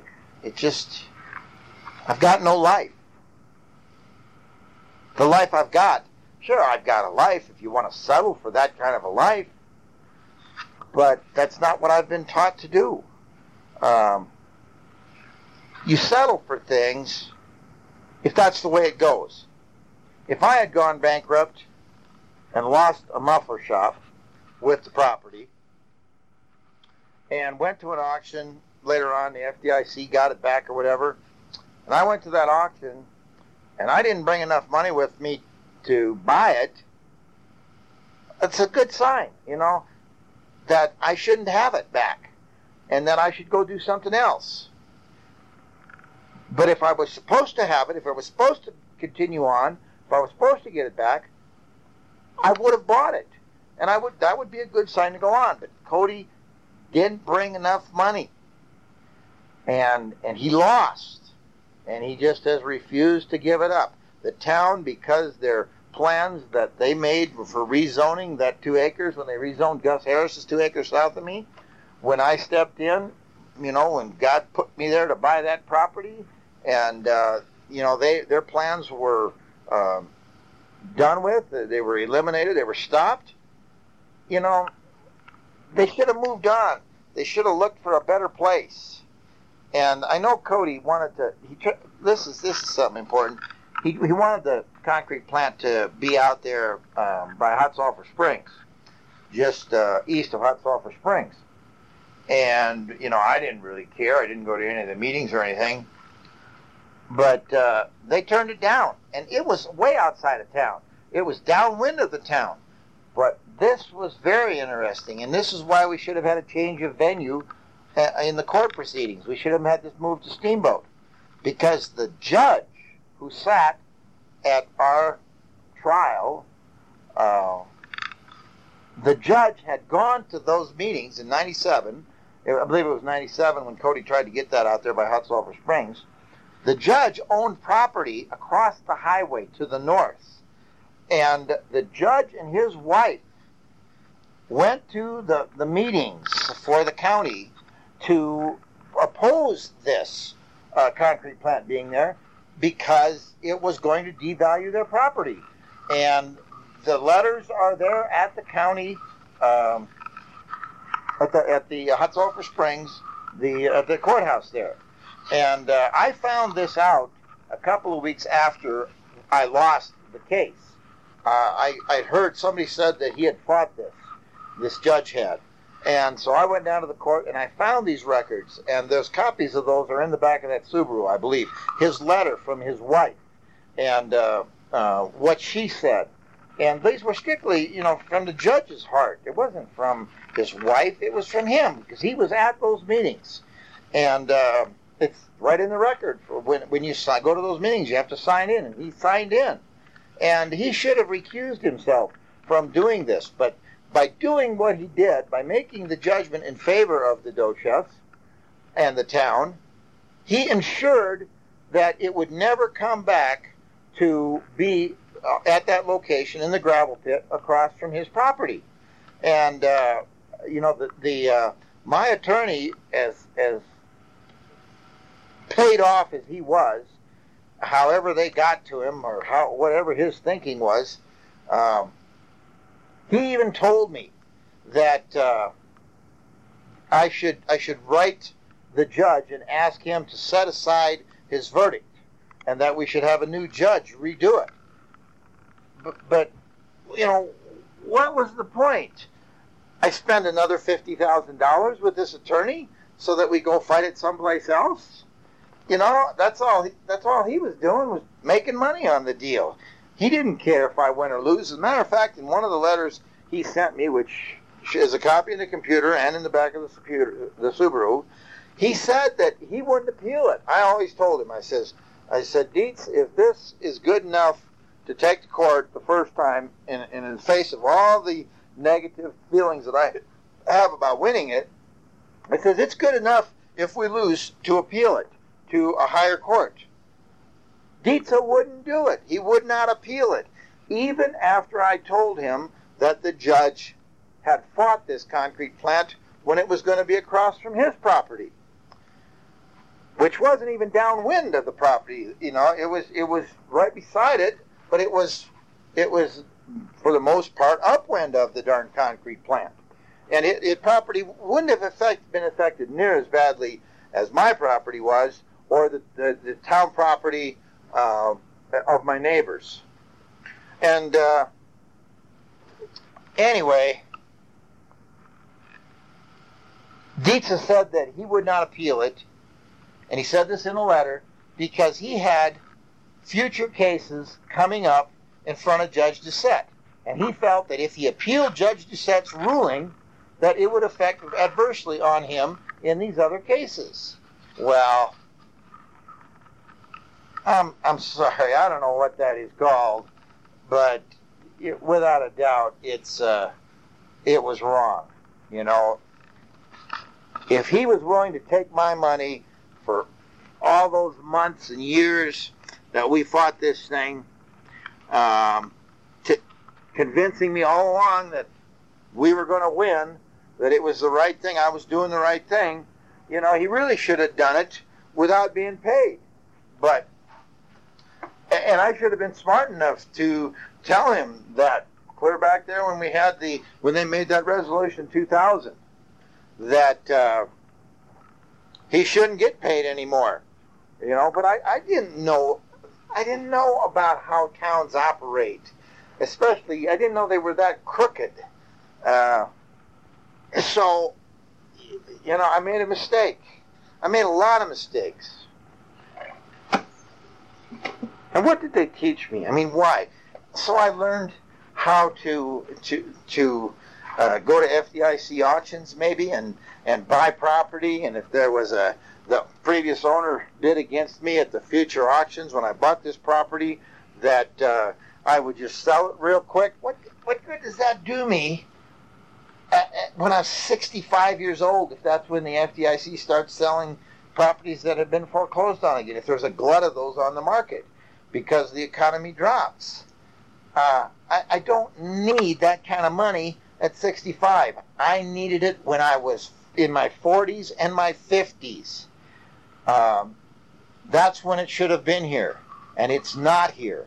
So the money that I've got is of no use to me because I am not going to live the life they want me to live.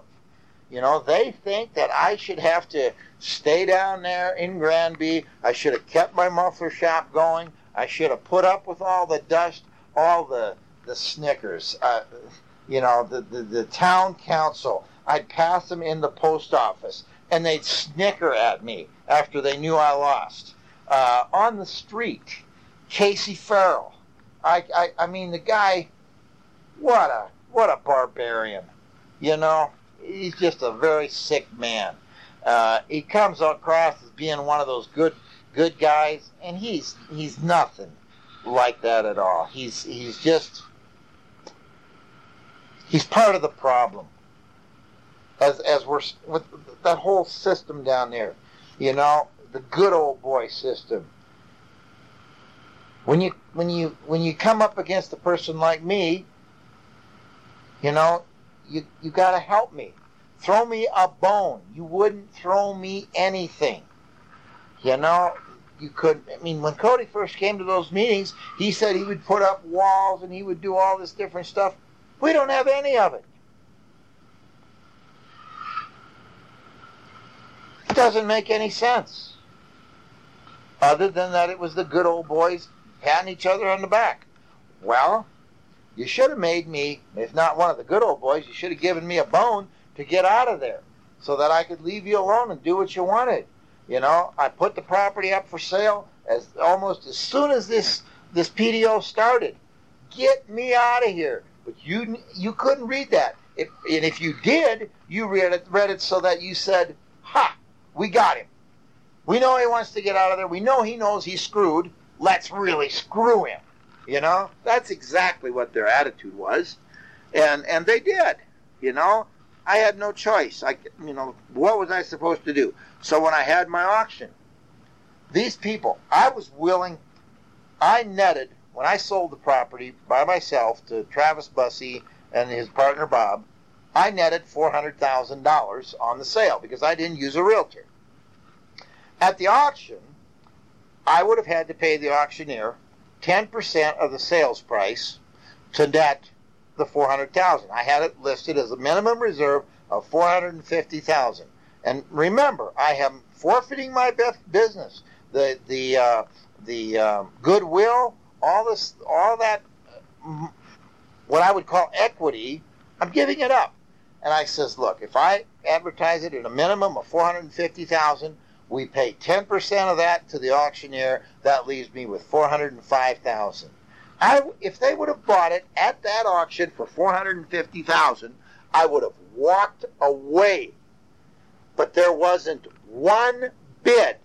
And it also is unique how I had five things that were reserved at the auction. The bulldozer, the land, a, a, uh, a Kobelco backhoe, my 72 Nova, and a pair of jet skis.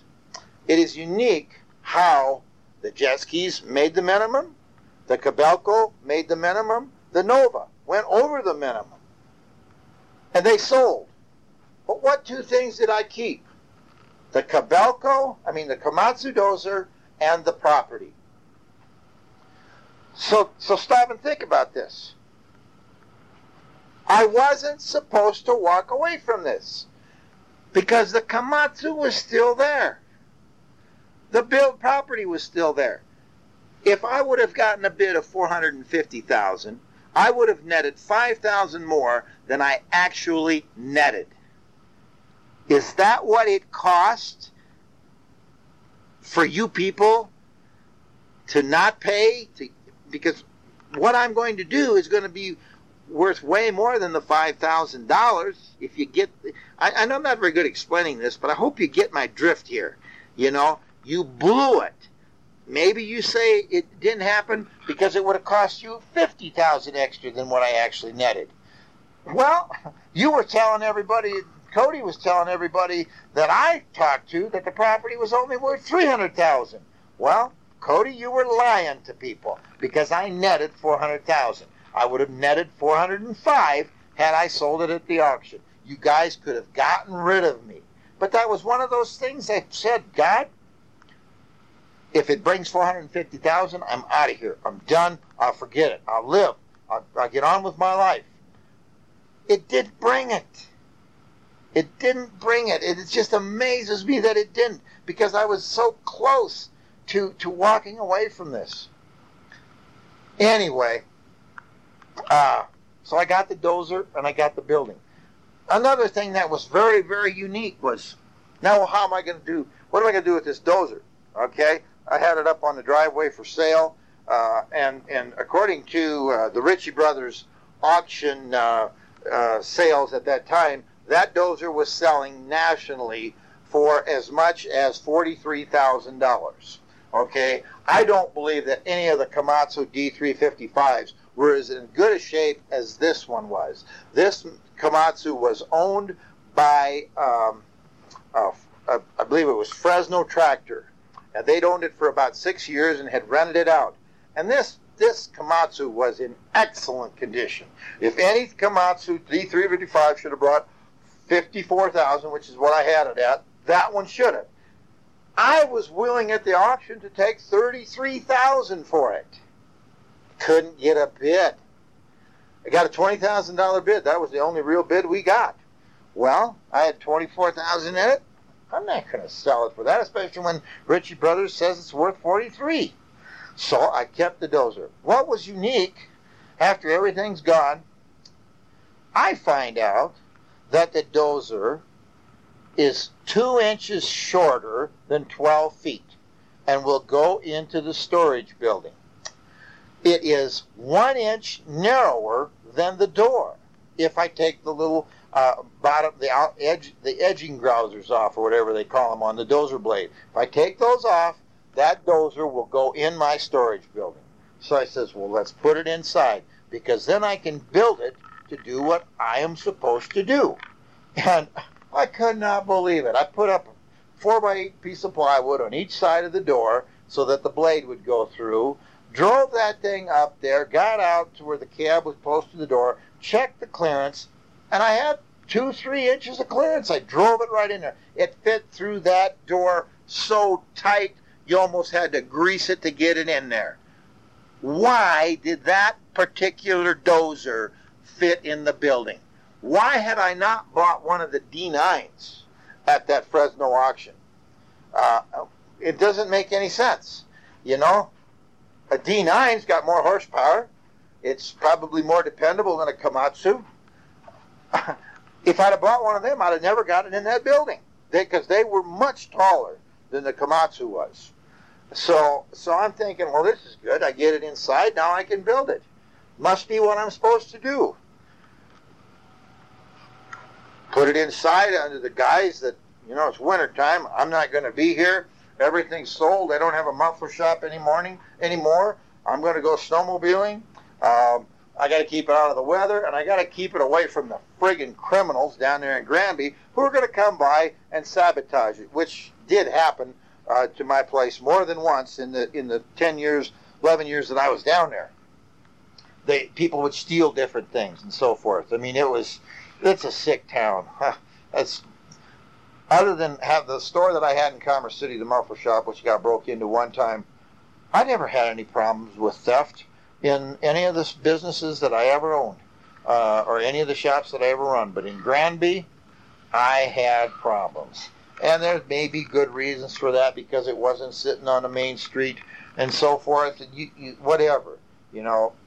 But it, there were more break-ins in my building in Granby than any business I have ever owned. There was four to be exact. Uh, three were attempted, I should say, where they didn't get in, or if they did, they didn't take anything. Uh, the one time that they did take anything, they stole some wheels off of a street rod that I had sitting in front of the building. And uh, those people got caught. And I got restitution uh, from one of them. There was three kids. One of them paid his restitution. The other two, for all I know, they're in jail today. But uh, um, it's just, it's just the way that town is. It's just you know, they're poor. Right now, I think that everybody's probably got a lot of money in their pockets because we've had pretty good economy up here the last five or six years. But as, those people all could have a million dollars each. They would still be poor. They're poor in mind, they're poor in pocketbook, they're poor in spirit, they're poor in heart. They're just poor people. And uh, I don't know, you know, it's. Uh, they need to they need to stop thinking that they need to they have they have to get some self-esteem, some self-respect, and uh, love their neighbors, and not not try to deprive them of a right to make a living, to have their dreams realized. And it's it's sad that uh, people down there do that. And I'm talking about the leaders of the community. They keep people down because if they did it, if they didn't, the real cream of the crop would rise to the top and uh, and and you know knock them from their position. But of course, their definition of the cream of the crop is to see how devious you can be to screw your neighbor.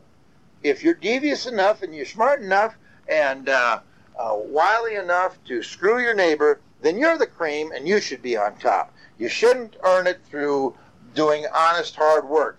You have to get together, have secret meetings.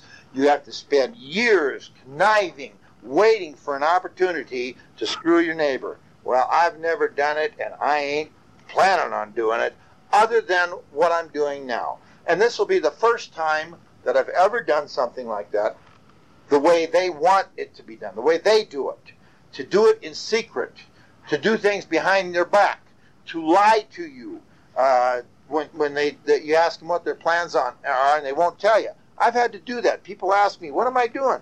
Oh, I'm not doing anything. I spent the whole summer of 2003 in that friggin' building, uh, uh, lived there without a shower for as much as four and four days at a time, working on that dozer, getting it prepared to do what I have to do. And it was that's another thing that was so uncanny. We talk about getting caught. Why didn't I get caught? Why haven't I been caught? Or why didn't I get caught up to now? Last fall, when Travis and Bob go to buy the place, they need to have their insurance man come in and see the storage building. They want to see inside. Now, I had put up a temporary wall that, and I had insulated that whole building that summer and had started working on this dozer. I had this dozer about half done, by maybe three quarters done by the time they were wanted this insurance guy to come in. I had to clean that whole shop up, hide all the steel, the welders, hide all that stuff in a little room in the corner. I built out of uh, two by fours and canvas. And then what did I do? I took polypropylene tarps and I covered the dozer, which I I had the whole cab uh, armor on. Um, I had about half of the engine armor on, and uh, I covered it up with tarps and taped it all shut. And uh, I says, you know, maybe this is where I'm supposed to get caught. This is they're going to come in here and they're going to get nosy. They're going to want to know what's under this this dozer. Uh, they're going to find out that what I, I'm building this, and you know somebody's going to go call the cops, and they're going to put a stop to it. Well, that's the way it's supposed to be. Catch me, okay? They came in there after I had the shop all cleaned up, had this, everything put away, had the dozer covered up with these polypropylene tarps. I even put a, a, a lift in there to lift all this steel onto the dozer. This lift was uh, about 20 feet long, had a 20 foot arm on it with a electric winch, and it swung on a post. And that's how I lifted all this steel to get it on there. Okay? The lift is there. So these guys come in. Oh, well, what's this? This is the dozer. Oh, okay. Uh, well, what's this lift? They say. And I say, well, I made up this story about this guy from Minnesota who uh, was a professor at the university there and was working on a system to, uh, um, it was called, uh, I can't even think of it right now, when you deep freeze things. Uh, cryogenics or something like that. I said this, this professor was perfecting a cryogenics cooling system to go in the intake of the diesel engine, which would cool the air uh, and increase the uh, performance of the engine and increase the um, the uh, hourly fuel consumption. And and they bought it they said, I says, but the lift goes when I leave. You know, when when this guy comes to pick his dozer up after he's done all this testing, you know, we had to we had to we put this lift in so we could lift this big 800 pound condenser up on the back.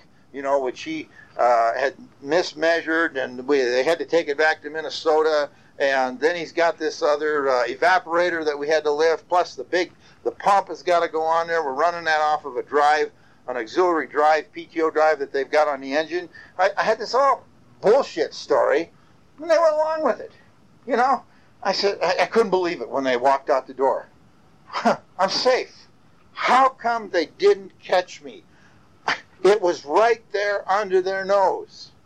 Well, I wasn't supposed to get caught. Not yet. Maybe I will. Maybe this whole thing will come to stop uh, early. That's the way it's supposed to be. I will accept that. They took away my life. They took away my future. They took away my hope. They took away any desires that I had.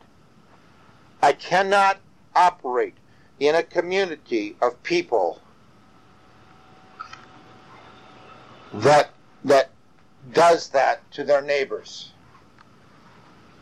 I wasted 13 years of my life down there because the Thompsons were pissed off that I bought that property. You put yourself in my shoes and tell me how you would feel at 50 years old realizing that you've wasted 10 years of your life because of someone's malice, because of their jealousy, because of their greed, because of their hate. I'm 52 now. That's why I talk about 12, 13 years. You know, it was 10 years then. You know, it, it just isn't right. I cannot there used to be a time when I could withstand these types of losses. I could never afford them. You can never afford to lose money. You can withstand it and you can recover sometimes. Most of the time I looked at it that way, it was because I was young and I, I was strong and, and I could go out and physically do the work. I'm 52 now. I can't do it. I can't withstand it. I can't recover. We're talking about losing $300,000, which, along with the sale of the property, would have been my retirement, would have let me go on to do other things, to make more wealth. But when you take 10 years of my life away and just piss it down the drain and are are happy about it and ecstatic about it. No. I've taken all I can take. How I react, yes, it's a reaction. That's how it's supposed to be. That's how God built me. You know?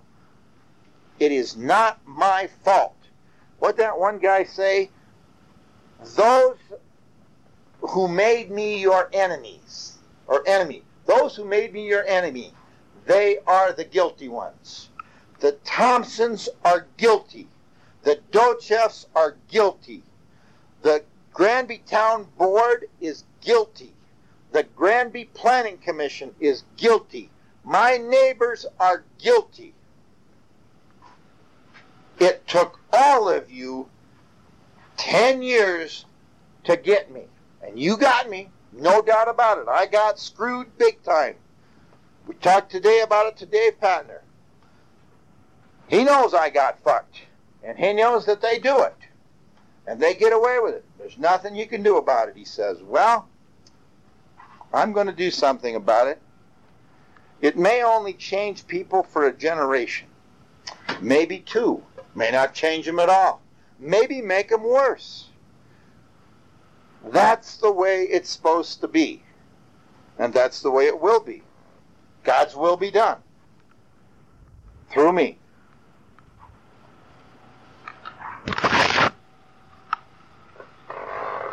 We're going to fly. So this is tape. This is tape three. It's about 9, 10.05 on uh, the 13th of April 2004. Uh, I want to say that I believe that I am a, an American patriot. I believe in the free enterprise system. I believe in a level playing field of competition. Um, if you want to change that level playing field of competition to your advantage, basically you give me license to do that also when my opportunity comes around.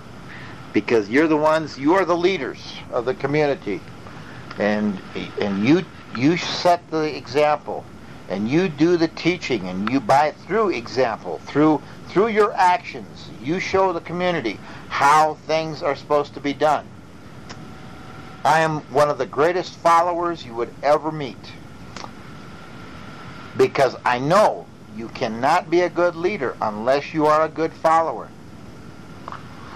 I have followed all the parameters that I was supposed to have followed to get that property. You, on the other hand, the town of Granby, the people of Granby, the leaders of Granby, have not. You have conspired against me. And that, in doing so, and I understand it's a conspiracy, we can't prove anything. And with you, the way you change your minutes at all your meetings, I understand that. It can't be proven. I'm not that diligent to, to catch every problem and attack everything that you do. There's too many of you. It's too big of a task. But um, you have given me license through your example to do what I need to do. That at the, when I do this, that levels the playing field in my favor. So now we've got a lopsided playing field. Because when I come back at you, I'm going to destroy your side of the playing field. I'm going to destroy you. I'm going to destroy, I'm going to get, you know, I, I always believed in paying my bills. Just, you got, you know, you got to make money. And uh, you do that, you know, if you got a champagne income with a beer taste, you're going to do well. And that's what I've always had. Um, always believed that's the way it should be. That's the only way I could get ahead. If you got a champagne taste with a champagne income, you're even. If you got a beer taste with a beer income, you're just even. If you got a champagne taste with beer income, you're screwed. So you got to have a beer taste with a champagne income, then you'll get ahead. And that's what I've always had. You've taken that away from me. You've taken that income away completely. And how you did it allows me to do what I need to do to make this right. And I'm, I'm taking it a step further in that in leveling this playing, playing field, I, I've always said never get even. Don't get even. You either have to walk away or you have to get ahead. I am going to get ahead. Or maybe I'm just going to put you down. But it's going to cost you millions compared to the 50,000 you could have gotten out at my auction. You could have walked away compared to the 600,000 that I initially asked, who a professional realtor agreed with me on the value of that property and business was worth 595,000. She listed the property, had it listed for two years. We reduced it and reduced it and reduced it. And nobody, because of your anger, because of your malice, because of your hate, you would not work with me. So now, I believe that I have to leave this world with a debt so great to you it can never be repaid until the eternal, until the final judgment. We'll see once what that cost is. Will it be too great? You know, maybe. But there's got to be some good come of this. And at this point, there is no good.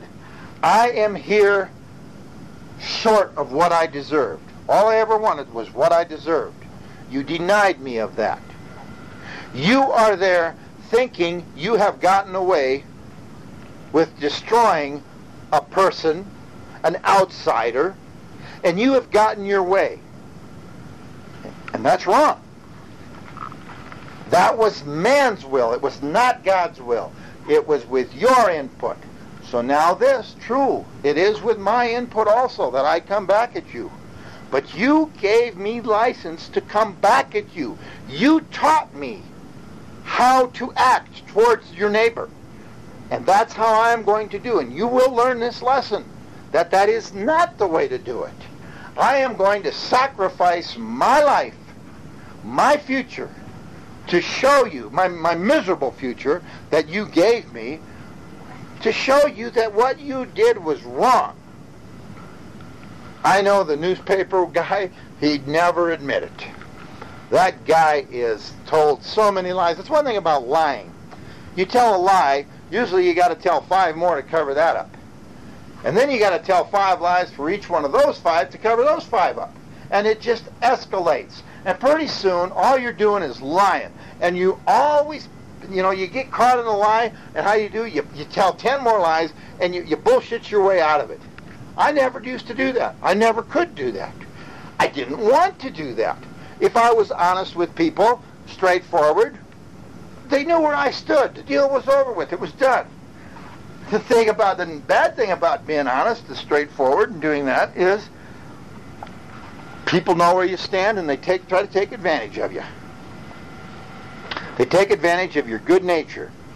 They take advantage of the fact that they know that you're a good guy, you are a straight shooter, and that you're not going to retaliate on them when they fuck you. Well, folks, most of the time I believe that's probably true. But God built me to be here to prove to you that what you have been doing for God knows how many years is wrong. You picked on the wrong man. I'm not tough. I'm not that strong. What I'm going to do is above me. And God gave me that peace years ago, two, three years ago, in that hot tub, that I had to do this, that I could not do it without God's help, that it was His strength that would spur me on at, at 51 and 52 years old to get this job done. To, he would get the job done at the pace that I could do it. And I believe that is why he gave me last winter off. I was not fast enough. I did not have the energy that I in my 40s and 50s, late early 50s that I had when I was in my 30s. So he gave me the winter off. He says, "Marv, you're not going to get it done. Go take off this winter, go play. But next spring, after the hill climb, you've got to do this. You've got to get this done." And that was my that was where I was. That was my goal, so to speak, was take the winter off, relax. You know, maybe something would come up to change my mind. That I wouldn't do that, that I would completely dismantle the MK tank. Didn't happen, folks. Didn't happen. Why didn't it happen? It, it, you had a whole winter to have something happen good to Marv Heemeyer. It didn't happen. So here I am back there doing what I have to do. I'm building the MK tank. And like I said earlier, maybe I'm repeating myself here, but God may be giving me a, a wide open path in building this to come up dead up against a brick wall. If I'm dead 30 seconds after I get out of that building, if I'm dead through an accident or a piece of steel that I lift up on the dozer yet drops down, something malfunctions, injures me, puts me in the hospital, kills me, whatever, that's, I'll accept that. But you're going to know what my intentions were. Because basically my deadline, I, have had deadlines and I, I, I've had to postpone them. You know, first it was supposed to be the spring of 2003 that this would happen. Then that, that got put off a month, and then things, I just didn't get things done. And it got put off until the fall, and now it's been put off till the spring.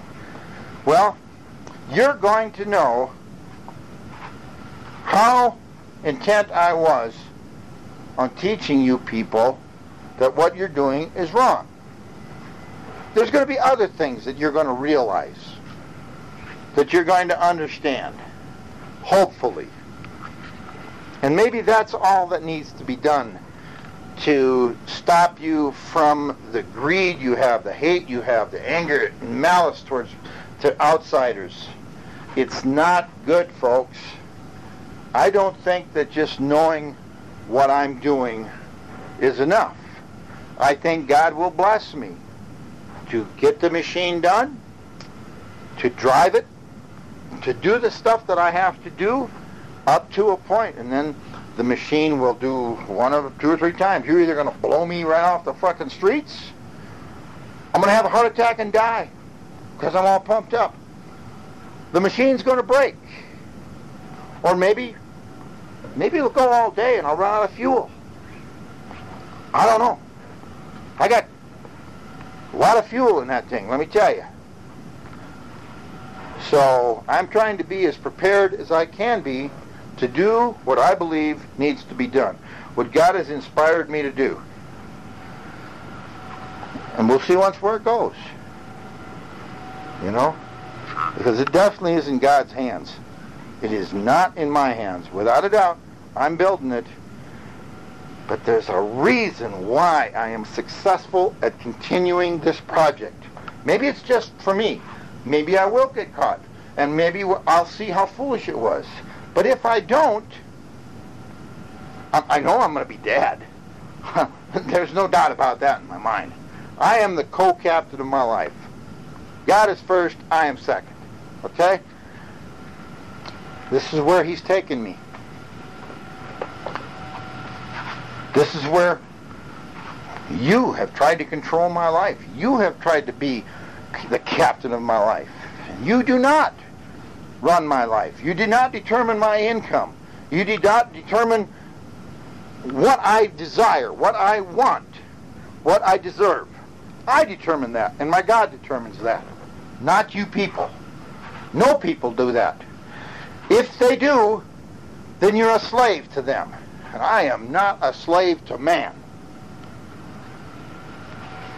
I am a slave to God. And I am a slave to what God tells me I should have. And that's why we are where we are. Let's stop here. You know, this may be unimportant, but um, had a friend here in Grand Lake. Have a friend. Lives in Denver, owns property up here. His name's Curtis Wright. I've known him for about three years. Pretty good guy. He's from Iowa. This guy walked away from a bad deal there in Minnesota, I guess. He had a partner who screwed him out of a lot of money. And he tells me that, you know, he dwelled on this for quite a while, and he rationalized this that he deserved to get screwed and that he needed to quit thinking about his enemies and what they had done to him. He needed to be thinking about his friends. And that's why he lives today. He lives for his friends. Well, that's that's that's comforting to him. And that's good. And that's what it takes. I, I, I firmly believe that one day he will regret not taking some kind of action to recoup what he lost in Minnesota. Now, he may put it out of his mind for the rest of his life. But I know that affected that man in an adverse way. It hurt him. It killed his spirit to a large degree. Uh, this man, he's a he's a hell of a wrestler. Wrestled for the uh, uh, Hawkeyes. I don't know. He wrestled for some Iowa team. He hates it when I get it wrong. Anyway, uh, was a good wrestler. And he had a lot of will and a lot of strength. And he was a winner.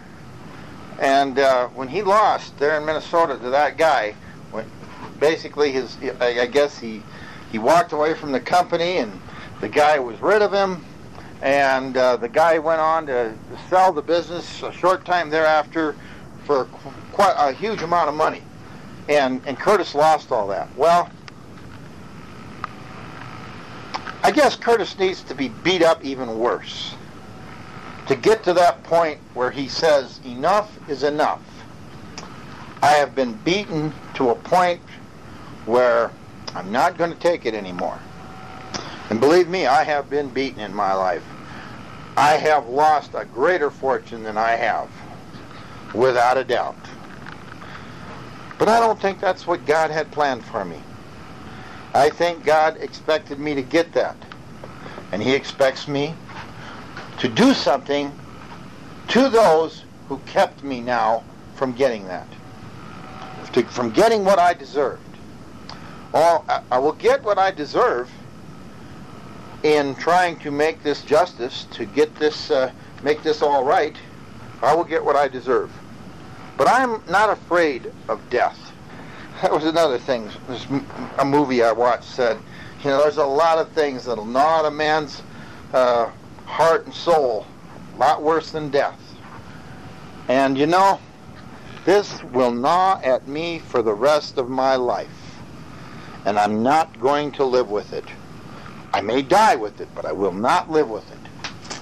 I lost $57,000 in the mid 80s over at Toponas on a on a land scam that this uh, realtor um, devised a, a, scheme where he would uh, have wraparound mortgages and uh, a corporation would sell these lots.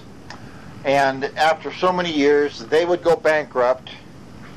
And we as purchasers would have paid the county commissioner of Routt County, his name was Visitainer, so many thousands of dollars. He'd have made thousands of dollars of in real estate commissions, and uh, everybody would come out of it winning except the owners of the land. And when we finally lost everything, there was 12 of us, I believe, in the in the group that still owned land there of the over 100 lots that had been sold over that eight-year period or 10-year period, uh, most of the people had uh, given up on their dreams to have that 40-acre parcel there, and they let the property be foreclosed on earlier. We we were naive enough to believe that they finally the economy would turn around and everything would get going. We didn't realize it was a legal scam. And uh, there was there was 12 of us. We went and met with Francona and uh, the attorneys in Boulder. We spent a day with this guy, paid him $1,500 to have this meeting, and he told us that there was nothing that he could do because uh, the way it was set up. It was legal what they did, and it was called a forfeiture of equity, and the court frowned on that. But if we went to court, it cost us $30,000, and we'd still lose. Well, I walked away from that deal. There were two of the people I believe were close enough to having their lots paid off that they paid them off and they got their 40 lots, 40 acres. But the rest of us weren't well heeled enough to do that. So I walked away from that. It was $57,000 loss. And uh, we I wrote it off on my taxes, and I probably got, I don't know, fifteen, eighteen thousand dollars back, where I didn't, I didn't have to pay taxes anyway.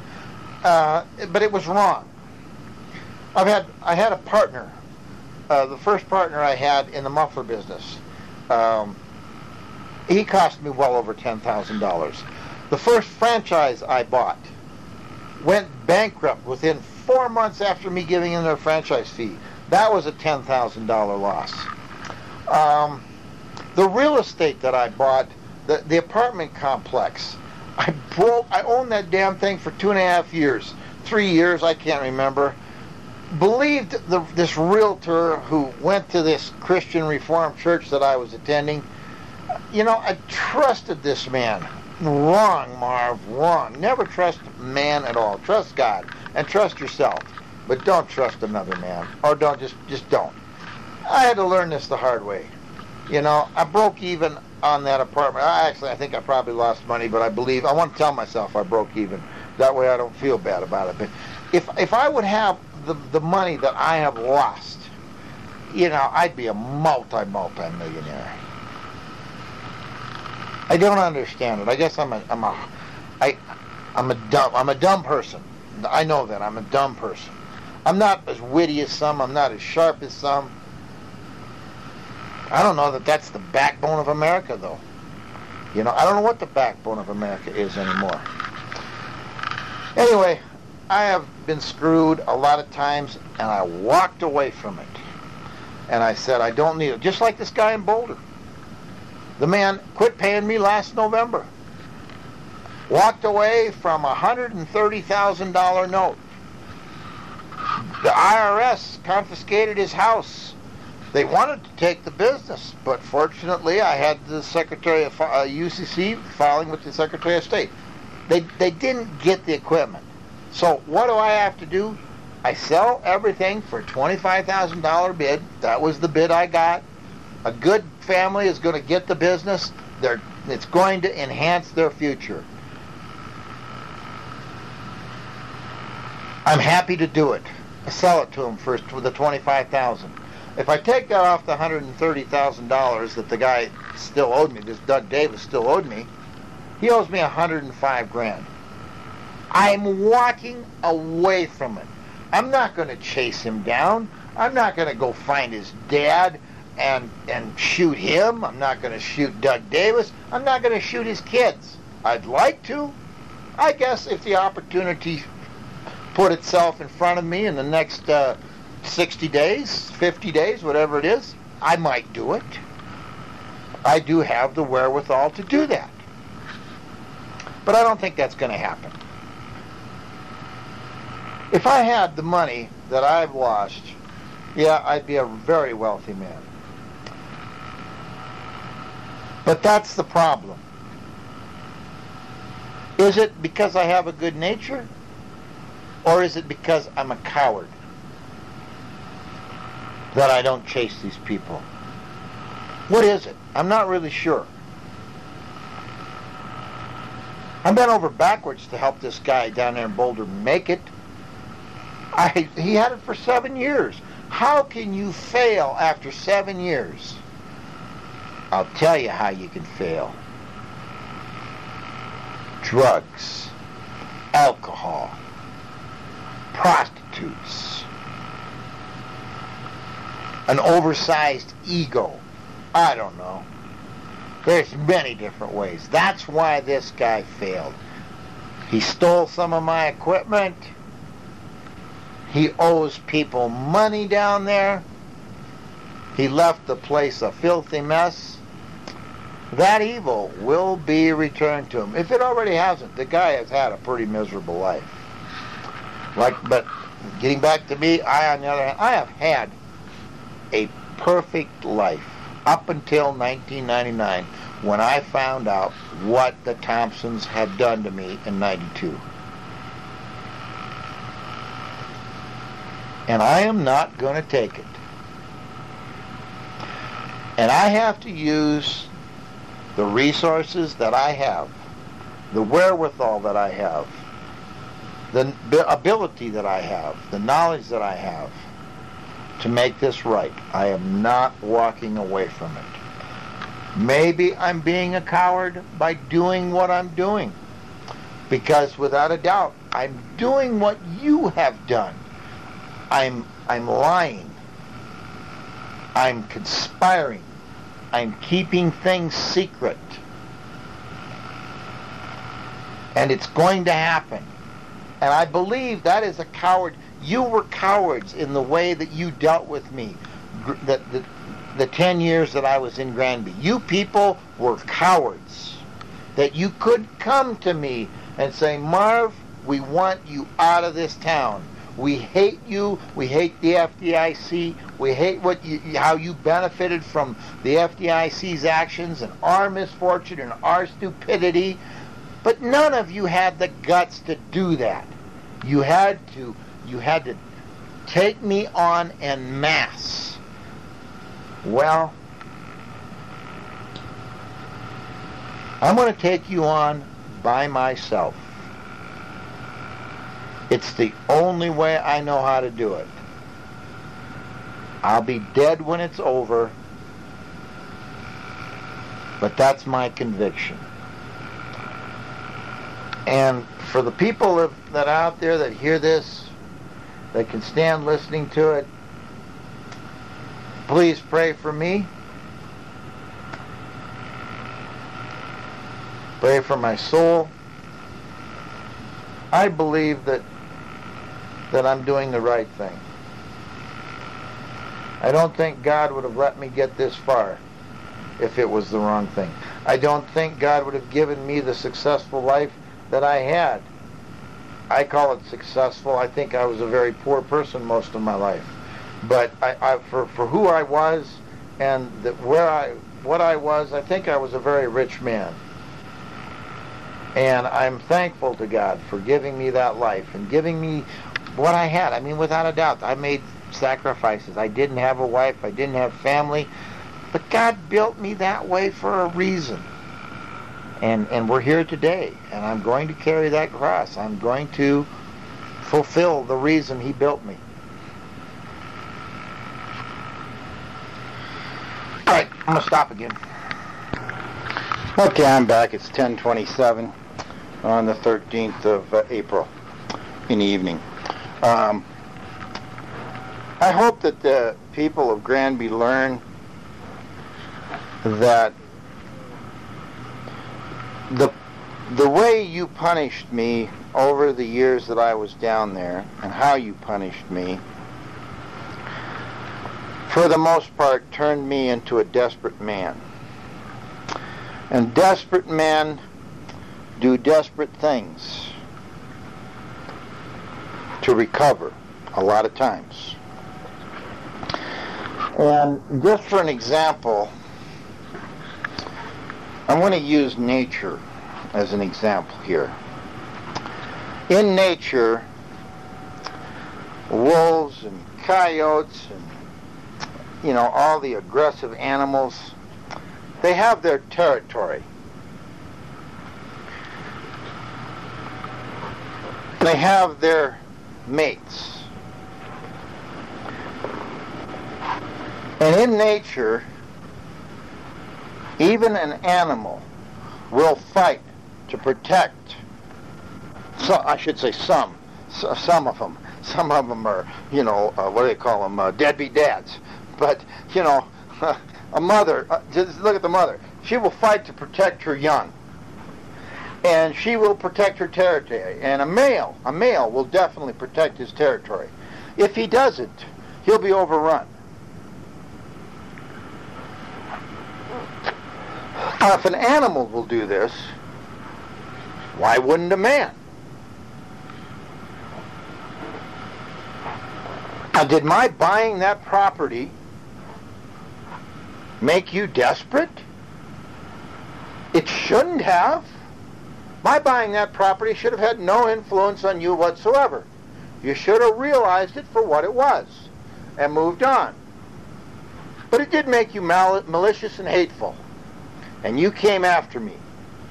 And I tried, I tried to protect my property, to protect the peace and quiet of that zoning, of the neighbors' zoning, of what they were doing. The guy over at the Broken Arrow, I mean, I know that guy eh, was bribed. It, it, it's just too obvious. The new building he got from Cody while the process was going on, ah, don't, don't tell me there wasn't a deal there. Sure, Cody would have given that same building to someone else for the same price he paid for it. But a small price to pay for Cody to get his way. It was all bullshit. You know? Why did they get the easements and I didn't? It was because of malice and hate. Why was I so unsuccessful in protecting my property? Because you people needed to be taught a lesson. You all, in all along were thinking that I was the person that needed to be taught a lesson. You were going to show me how it worked in Granby, Colorado, how the real world worked. People, you are so mistaken about the real world. I have lived, I have walked away from what you've done to me, not on the not on the same scale that you've done to me, on a lesser scale. I've walked away from it many times before. Laughed at you because knowing laughed at the people that were doing it to me because you know it's going to come back to haunt them one way or another. But This time, I'm not walking away from it. The real world is going to come back and slap you in the face like you have never been slapped before. And maybe that will make you think the next time, a generation from now, when you start screwing an outsider, when you start screwing. All right, we had to flip tape over. When you start screwing somebody who's trying to do something good in that neighborhood, in that community, but it's against your wishes and your will. Maybe what happens here this year of 2004, this summer of 2004, maybe you'll remember that. Well, there were, back in the early 1900s or late 1800s, there were four people died up here in Grand Lake over the, uh, where the, where the uh, county courthouse house should be, whether it should be here in Grand Lake or Hot Sulphur Springs. I don't know how many years people remembered that incident, but they still talk about it today. What the purpose of all that, those people dying were, I really don't know. But it seems like this has to happen again and again and again in human nature. That that we kill each other. So that the next generation looks at things differently. Who where the, where they will open their mind and be open to other people's ideas. It's it's a it's a cycle. As best I can see it, God is saying that the cycle is time to happen again. Hopefully it lasts longer. Maybe it won't last as long. I don't know. You people didn't have to teach me anything. All the crap that you did to me has been done to me before on a much smaller scale. I know I shouldn't have given you the benefit of the doubt. I should have learned that people are ultimately corrupt. I didn't, I guess. I, I'm going to have to die with it. Because I'm telling you, I will not live with it.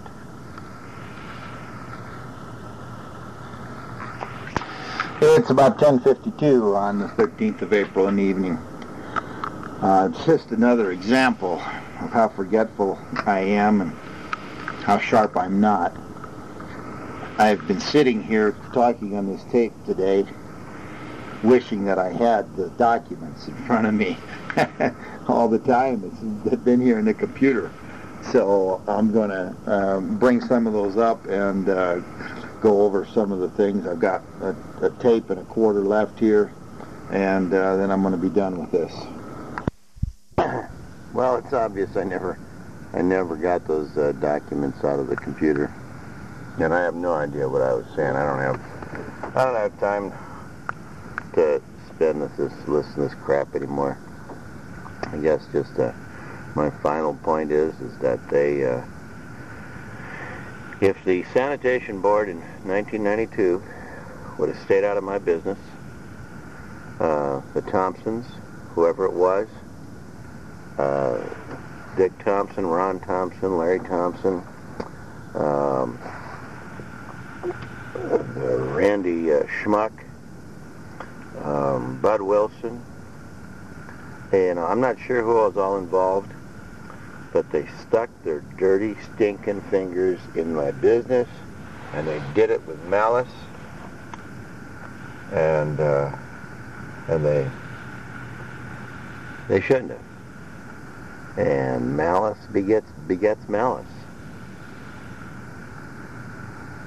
Had they had they stayed out of my business in '92, uh, you know, I would have gotten my uh, rental units put up probably in 93 instead of 94, which was only a boathouse at the time, but could have easily been converted to rentals. You know, it's they just they just uh, they just ruined a, a good man's life, a lot of people's lives. But that's their style. That's what works for them. That's the only way they can stay on top. They can't play on a level level playing field. You know, they gotta they gotta try to keep people down. And that's okay. You know, hopefully they'll they'll learn from their mistakes. Some half of them are dead. Dick Thompson, Ron Thompson, the Docheff girl, the D&J's uh, son north of me, and I don't know how many else were involved. They're probably dead too. They deserve it. They, they, they, they went too peaceful as far as I'm concerned.